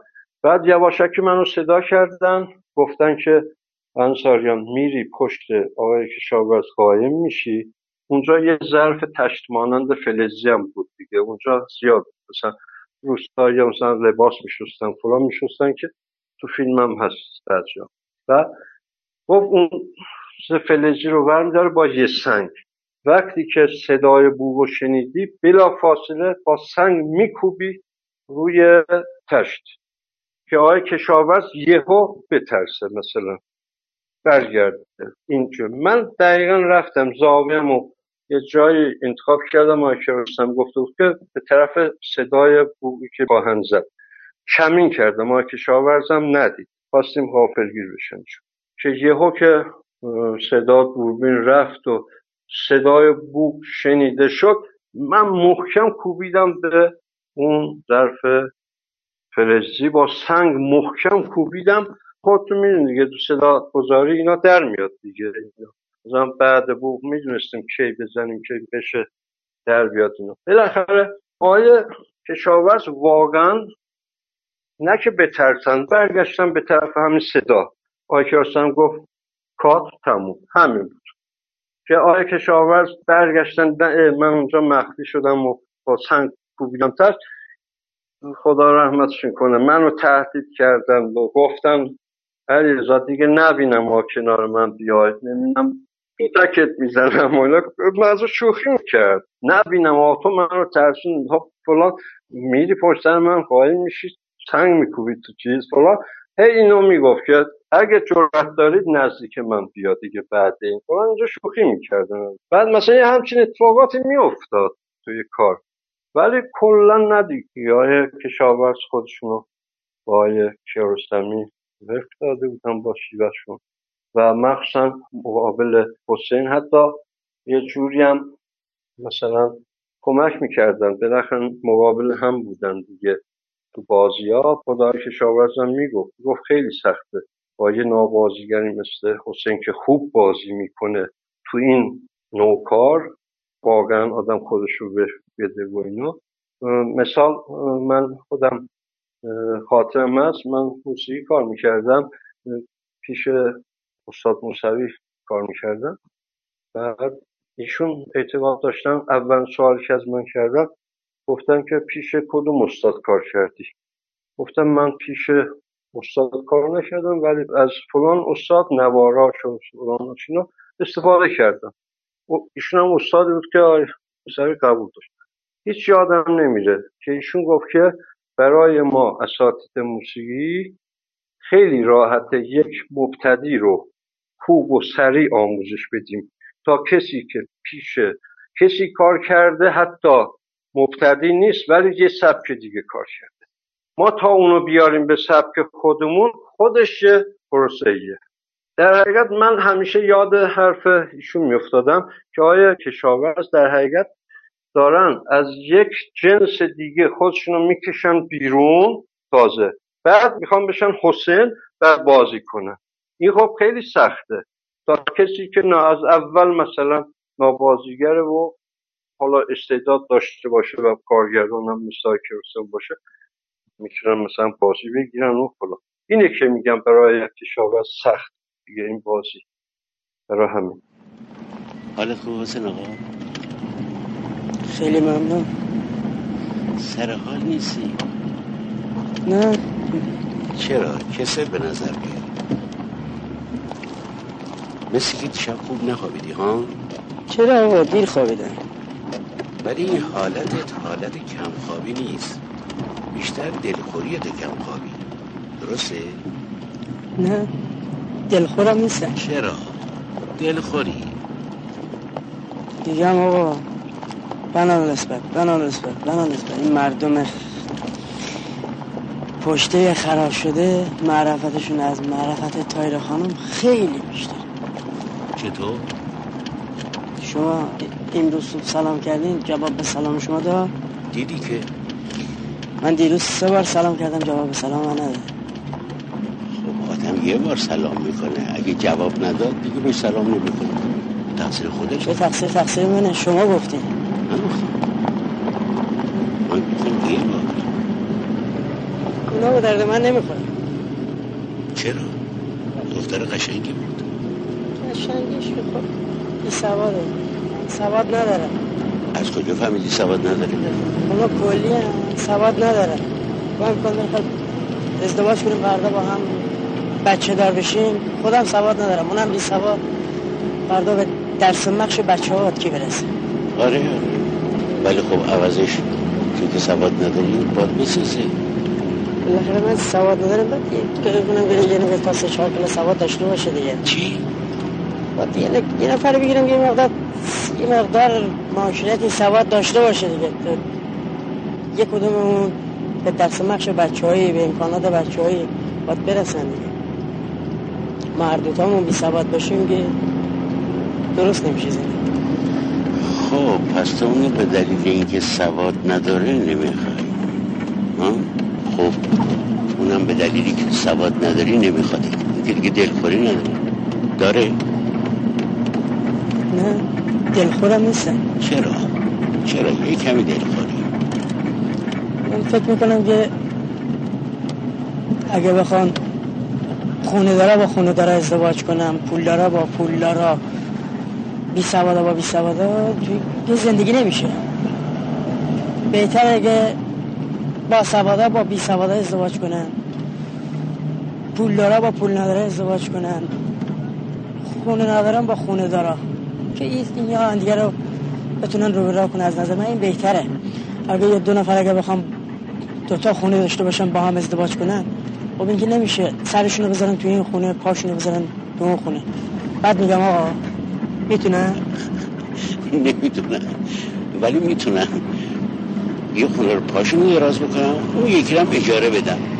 نمی‌تونن اون سکانسی که با هم دیگه توی پشت وانت دارن صحبت می‌کنن اونو چقدر تمرین کردن؟ یادتونه؟ خب من اتفاقا اونجا خودم بودم دیگه. چون می‌بینین عکسم خیلی نزدیکه. یعنی من خودم نشسته بودم تو همون وانت. نیسان وانت یادم چون دوربینم اگه ببین عکس رو طوری گرفتم که شاید یه متر بیشتر فاصله نداشتیم. چون وانت چقدر که مثلا؟ ولی من تحت نشسته بودم عکس. من اونجا بودم. تمرین خاصی نبود. اونا مثل همون پلان های دیگه بود. دیالوگ ها رو گفته بودم تمرین خاصی نکرده بودن یعنی اصلا آقای کیارستمی اجازه تمرین نمی‌دادم دوست نداشتن اصلا کسی تمرین کنه. خیلی بداهه کار می‌کردن. فقط برای آنکه یه چارچوبی داشته باشن یعنی دیگه انحرافی نرن که هی برداشت بشه برداشت بشه یه کلیتی رو می‌گفتند و بعد ادامه می‌دادن. یعنی شما به عنوان عکاس می‌خوام بگم که این صحنه رو بعد عکس می‌گرفتین همین که دارین میگین. توی سکانس های خیلی نزدیک بودید خیلی برام جالب کجا تو دست و پای اینا هم نباید میبودید. کیارستمی خیلی چیز نمی‌کرد که شما کجا باشید و اینا دیگه. زیاد اعتراضی فلان کجا باش فلان شما آزاد بودی هر جا می‌خوای باش و عکس بگیری دیگه. بعد چند حلقه عکس می‌گرفتین؟ حالا اون دفعه می‌خوام ببینم کلا چون اون موقع که عکاسی دیجیتال هم نبود چقدر شما عکس می‌گرفتید و اینا کلا؟ آیا کیارستمی خوشبختانه تو اول کارکمون زندگی و دیگر هیچ بود. من خب عکاسی زیاد کرده بودم ولی عکاسی فیلم نکرده بودم. ولی خب چارچوب سومین چون خودم سینما میخوندم فیلم کوتاه کار کرده بودم مستند کار کرده بودم. می‌دونستم که مثلا عکاس فیلم باید مزاحم نباشه جلوی دوربین نباید بره حالا گیرم که بعضا ما هم اشتباه می‌کردیم نه من حرفه تن فیلم اشتباه می‌کنن. یهو مثلا پارازیت برای صدا بردار میشن فیلم بردار میشن نه این اتفاق میفته ولی در کلیت نه من چون می‌دونستم فقط من تنها مشکلی که داشتم که اونم آقای کیارستمی برام حل کرد. چون اون زمان خب دیجیتال که نبود. ویدیو هم که اون شکلی نبود که مثلا یه تصویر بردار پشت صحنه باشه. داخلان دیگه تصویر بردار سرصحنه هم هست عکاس سرصحنه هم هست برای راپورتگیری و نمی‌دونم اینجور چیزا معمولا از تصویربرداری پشت صحنه هم استفاده می‌کنن که مثلا پلان ها جابجا نشه اکسسوار اینجور چیزا. اون موقع نبود که اینا. بعضی موقع مجبور بودیم مثلا فرزن این پلان رو که می‌گیریم بعضا ده روز دیگه ادامهش رو بگیریم. مثال اون موقع مجبور بودیم یعنی به من تاکید داشتن که اینو دقیقا از زاویه دوربین بگیر چرا؟ اونو بیشتر برای اون حفظ کردن راپورت که بعدا مراجعه کنن که مثلا اینجا لیوان کجا بود نمی‌دونم اینجا گلدون کجا بود. متوجه این منظورم چیه؟ اونا بیشتر جنبه کاربردی اون شکلی داشت می‌گرفتیم. ولی چون من علاقه نداشتم از زاویه دوربین بگیرم خودم هم از اول لحظه هم گفته بودم و ایشون هم خوشبختانه اعتقاد نداشتن که حتما مثل بقیه فیلم ها که عکاسی می‌کنن عین دوربین فیلم برداری گرفته بشه. انگار مثلا یه فریمی از شما نگاتیوهای فیلم در آوردین و اونو چاپ کردین. مثلا میگم. اینجوری خوشبختانه ایشون هم اعتقاد نداشتن و منم دوست نداشتم دست منو باز گذاشته بودم حتی مثلا بعضی موقع می‌دیدیم که من اصلا از یه زاویه گرفتم که زاویه دوربین نیست و حتی لنز. آخه تو عکاس فیلم لنز ها رو منطبق می‌کنن دیگه. لنز دوربین فیلم برداری چیه؟ لنز عکاس چی باشه؟ ولی حتی شما پسترها رو ببینین عکس رو ببینین مثلا همون صحنه پایانی که تو زیر اختان زیتون است یه نمونه بارزی رو بگم که دیگه اصلا یه سنده. اونجا لنز واید واید بود. خودتونم می‌بینید دیگه. در حال که من عکسای افقی هم گرفتم. تشخیص می‌دادم که نکنه این به درد پستر بخوره.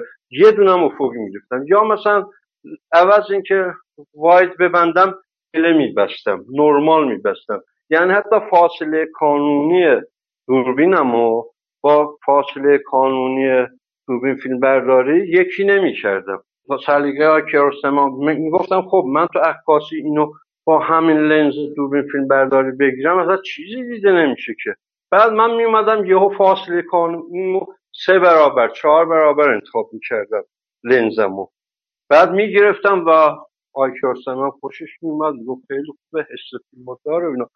آی کیارستمی بیشتر تاکیدشون بر حفظ حس فیلم. ولی مخالف این بودن که یه عکسی گرفته بشه که اصلا یه حس دیگه داشته باشه مثلا مثل یه سینمای دیگه باشه. ما هم که خب اونو انجام نمی‌دونم چون خودمونم دوست داشتیم همون حس داشته باشه. ولی نه لنزا رو رعایت می‌کردیم که عین فیلم بردار نه زاویه رو بعضا هم ولی چرا عین از زاویه دوربینی گرفتیم عمدتا بیشتر برای حفظ راکورد بعدا مثلا به درد مونج صحنه بخوره خدا کیارستان بخوره. بعضش هم اونجوری کار بود بله می‌گرفتیم. و من حتی الان ندارم ولی یادم ماهنامه فیلم موقع ما هم جوان بودیم تشویق می‌شدیم که مصاحبه کرده بودم که شما که هنوز فیلم رو تدوین نکردین چطور فیلم رو فروختین خارج؟ فیلمو کسی ندیده که فروختین چون فکر کنم همین زیرزختان زیتون بود که قبل از اینکه اصلا تدوین تموم شه و اینا فیلمو مثلا یه جای فروخته بود. برای کیارستمی اونجور که یادمه. حتی تو ماهنامه فیلم کجا چاپ شده بود. ایشون مثلا خب من یادمه می‌رفتن خارج به من گفتن که فلانی یه آلبوم خیلی خوب بیا سلکت کنیم و من می‌خوام با خودم ببرم. هنوز فیلم تموم نشده بود. یعنی تدوینش که من رفتم یه آلبوم بزرگ بردم ها رو آوردیم در خط 13 در 18 اون زمان چاپ کردیم آیکه رستمی نشستیم انتخاب کرد. مثلا بعضیاشو من تاکید داشتم می‌گفتن نه این نه اون یکی باشه فلان باشه. بالاخره با نظر خودشون انتخاب کردیم. یه آلبوم کردیم با خودشون بردن. منتها من نمی‌دونستم برای چی می‌برن و اینا. گفت می‌خوام اونجا نشون بعد که توی مصاحبه بعد دو سه ماه که پرسه اون موقع شما فیلم و تدوین تموم نشده پس چطوری فیلم رو فروختین؟ ایشون گفت فقط به خاطر اسم من نبود. یه همچی چیزی گفته بودن. یعنی منظورش این که اسم من نیست که فیلم فقط فروخته. انگار فیلم رو اینا دیدن. اونا هم گفته بودن چطور؟ گفته با یه آلبوم عکس. چون عکس های فیلم چنان خوب بود که حس و حال فیلم رو کاملا میرسوند. وقتی کسی آلبوم رو نگاه می‌کردن اونا انگار فیلم رو دارن می‌بینن حس حال فیلم رو در حقیقت با همین آلبوم فیلم فیلم اونجا قبولوندم و اصطلاح فروختم. یه هم که منم خیلی خوشحال شدم و اومدم تشه گفتم من خوشحالم که اگر راضی بود اینجوری. گفت بیشتر ایشون به انکاس حس فیلم رو تاکید داشتن نه زاویه دوربین لنز دوربین. حالا آقای انصاریان یه نکته دیگه هم هست که من الان برام جالب فکرشو می‌کنم. خب ببینید من حدس البته نمی‌دونم این تا چقدر این تصور من درسته. به دلیل همین نکته که شما میگید که شما نباید تو دست و پای فیلم بردار صدا بردار باشید اصولا صدای عکس گرفتن شما اون دوربینایی که اون زمان بوده هم مثل دوربینای الان نبود که صدای شاتر. قرچ می‌زنه دیگه. حالا یه سختی دیگه ای هم که به کار شما اضافه می‌شد اینکه کیارستمی خب تمرین نمی‌کرد با بازیگراش. بعضی از این عکسایی که ما می‌بینیم بدون شک موقع تمرین گرفته شده نه موقع فیلم برداری. چون وقتی شما اینقدر به بازیگرها نزدیکی کلوزاپشون نزدیکی مثلا ی- چه دونم تو این عکسای فیلم های جنگی مثلا رزمنده اسلحه رو گرفته دستش و اینا شما عملا بعد دیگه خی- از دوربین فیلم برداری هم باید جلوتر باشی بتونی اون عکس رو با اون مگر اینکه مثلا آره. انفجاری باشه که آره. تکرار نشه تمرین نشه همون آره. لحظه بگیرن حالا جالبه بله. دیگه این بله. نکتهش اینجاست که سخت می‌شد کار شما خیلی بله. خب نه من تمام عکاسای فیلمی که خب کارشون رو بلد بودن حالا من ادعای اینو ندارم که من کارمو بلد باشم من خودم عکاس فیلم نمی‌دونستم ولی تکنیک عکاس فیلم رو می‌دونستم خوشبختانه چون با فیلم آشنا بودم صداگذاری آشنا بودم. بالاخره من رشتم کارگردانی فیلم بود دیگه نه عکاس دیگه. خب می‌دونستم ما خب ناخودآگاه بدون تجربه. از اولین روزای مثلا هم عکاسی فیلمم که با کیارستم زندگی بود من می‌دونستم که مثلا شاتر رو کی باید زد که صدا بردار بتونه در بیاره اون صدا رو. مثلا تو دیالوگ نباید زد نمی‌دونم تو افکت های صدای آنچنان نباید زد. یعنی خله های فرصت می آوردیم می‌زنیم که صدا بردار بتونه در بیاره. که بعضا هم خب صدا بردارا یهو تذکر می‌دادم می‌گفتم مثلا خب کمتر بزنید. همیشه زمانی می‌زدم که واقعا بشه در آورد اون صدای شاتر رو. اونم اون صدای شاتر اون دوربینا اون زمان. ولی بعضا مثلا خب صدا بردار با هماهنگ می‌شدیم. می‌گفتن این تو این پلان مثلا نمی‌خوایم خیلی چیز در بیاریم. به خاطر مثلا اون بیان صدا و اینجور چیزا. کم شاتر بزن می‌گفتم باشه. یه جاهایی که دیگه خیلی مفید و واجبه شاتر می‌زدم. منتها آقای کیارستمی یه حسنی رو داشتن خدا بیامرز. معمولا تو انتخاب گروه کسایی رو انتخاب می‌کردن که به ایشون نزدیک بودن. نزدیک از نظر حس و حال و درک اون کارا. اینه که ماها دیگه حس و حال کارهای کیارستمی رو می‌دونست. نه من همه صدا بردار بردار نمی‌دونم. حتی از اون کارگر صحنه بگیرین تا گروه فنی و نمی‌دونم همه دیگه می‌دونستن. اینه که سینک بودن. یه جوری بیگانه نبودن با کار. همه مثلا کاراشون رو در حد توانشون به نحو احسن انجام می‌دادن. و اینکه مزاحم مثلا گروه فیلم برداری نشونه خب دیگه اینا یه چیزای اولیه رعایت عکاس فیلم دیگه. اگه اونا رعایت بشه خب دیگه این یعنی هیچی از عکاس فیلم نمی‌دونه فرقی که آقای کیارستمی با خیلی از کارگردان داشت دست عکاس رو باز میذاشت وقتی که اعتماد می‌کرد. حالا طبعا با عکاسای دیگه هم که زمان کار کردن حتما اینجوری بوده. صد نه فقط با من باز میذاشت و من مثلا خودم هم دوست داشتم اونجوری بگیرم و و چیز بود. بعضا هم خب تذکراتی می‌دادم مثلا عکس ها رو می‌دیدم مثلا می‌گفتن خب دفعه بعد این مثلا کن اینجوری نگیری. مثلا راهنمایی هم می‌کردم ما هم نظرشون کاملا گوش می‌کردیم و اینا. و خودشون هم خب بالاخره عکاسی رو خوب میشناختن. بله این مسائل که ما بالاخره تو همه چیزا دوست داشتیم ازشون تجربه کنیم دیگه. یاد بگیریم. و الله ادعایی نداشتیم و نداریم.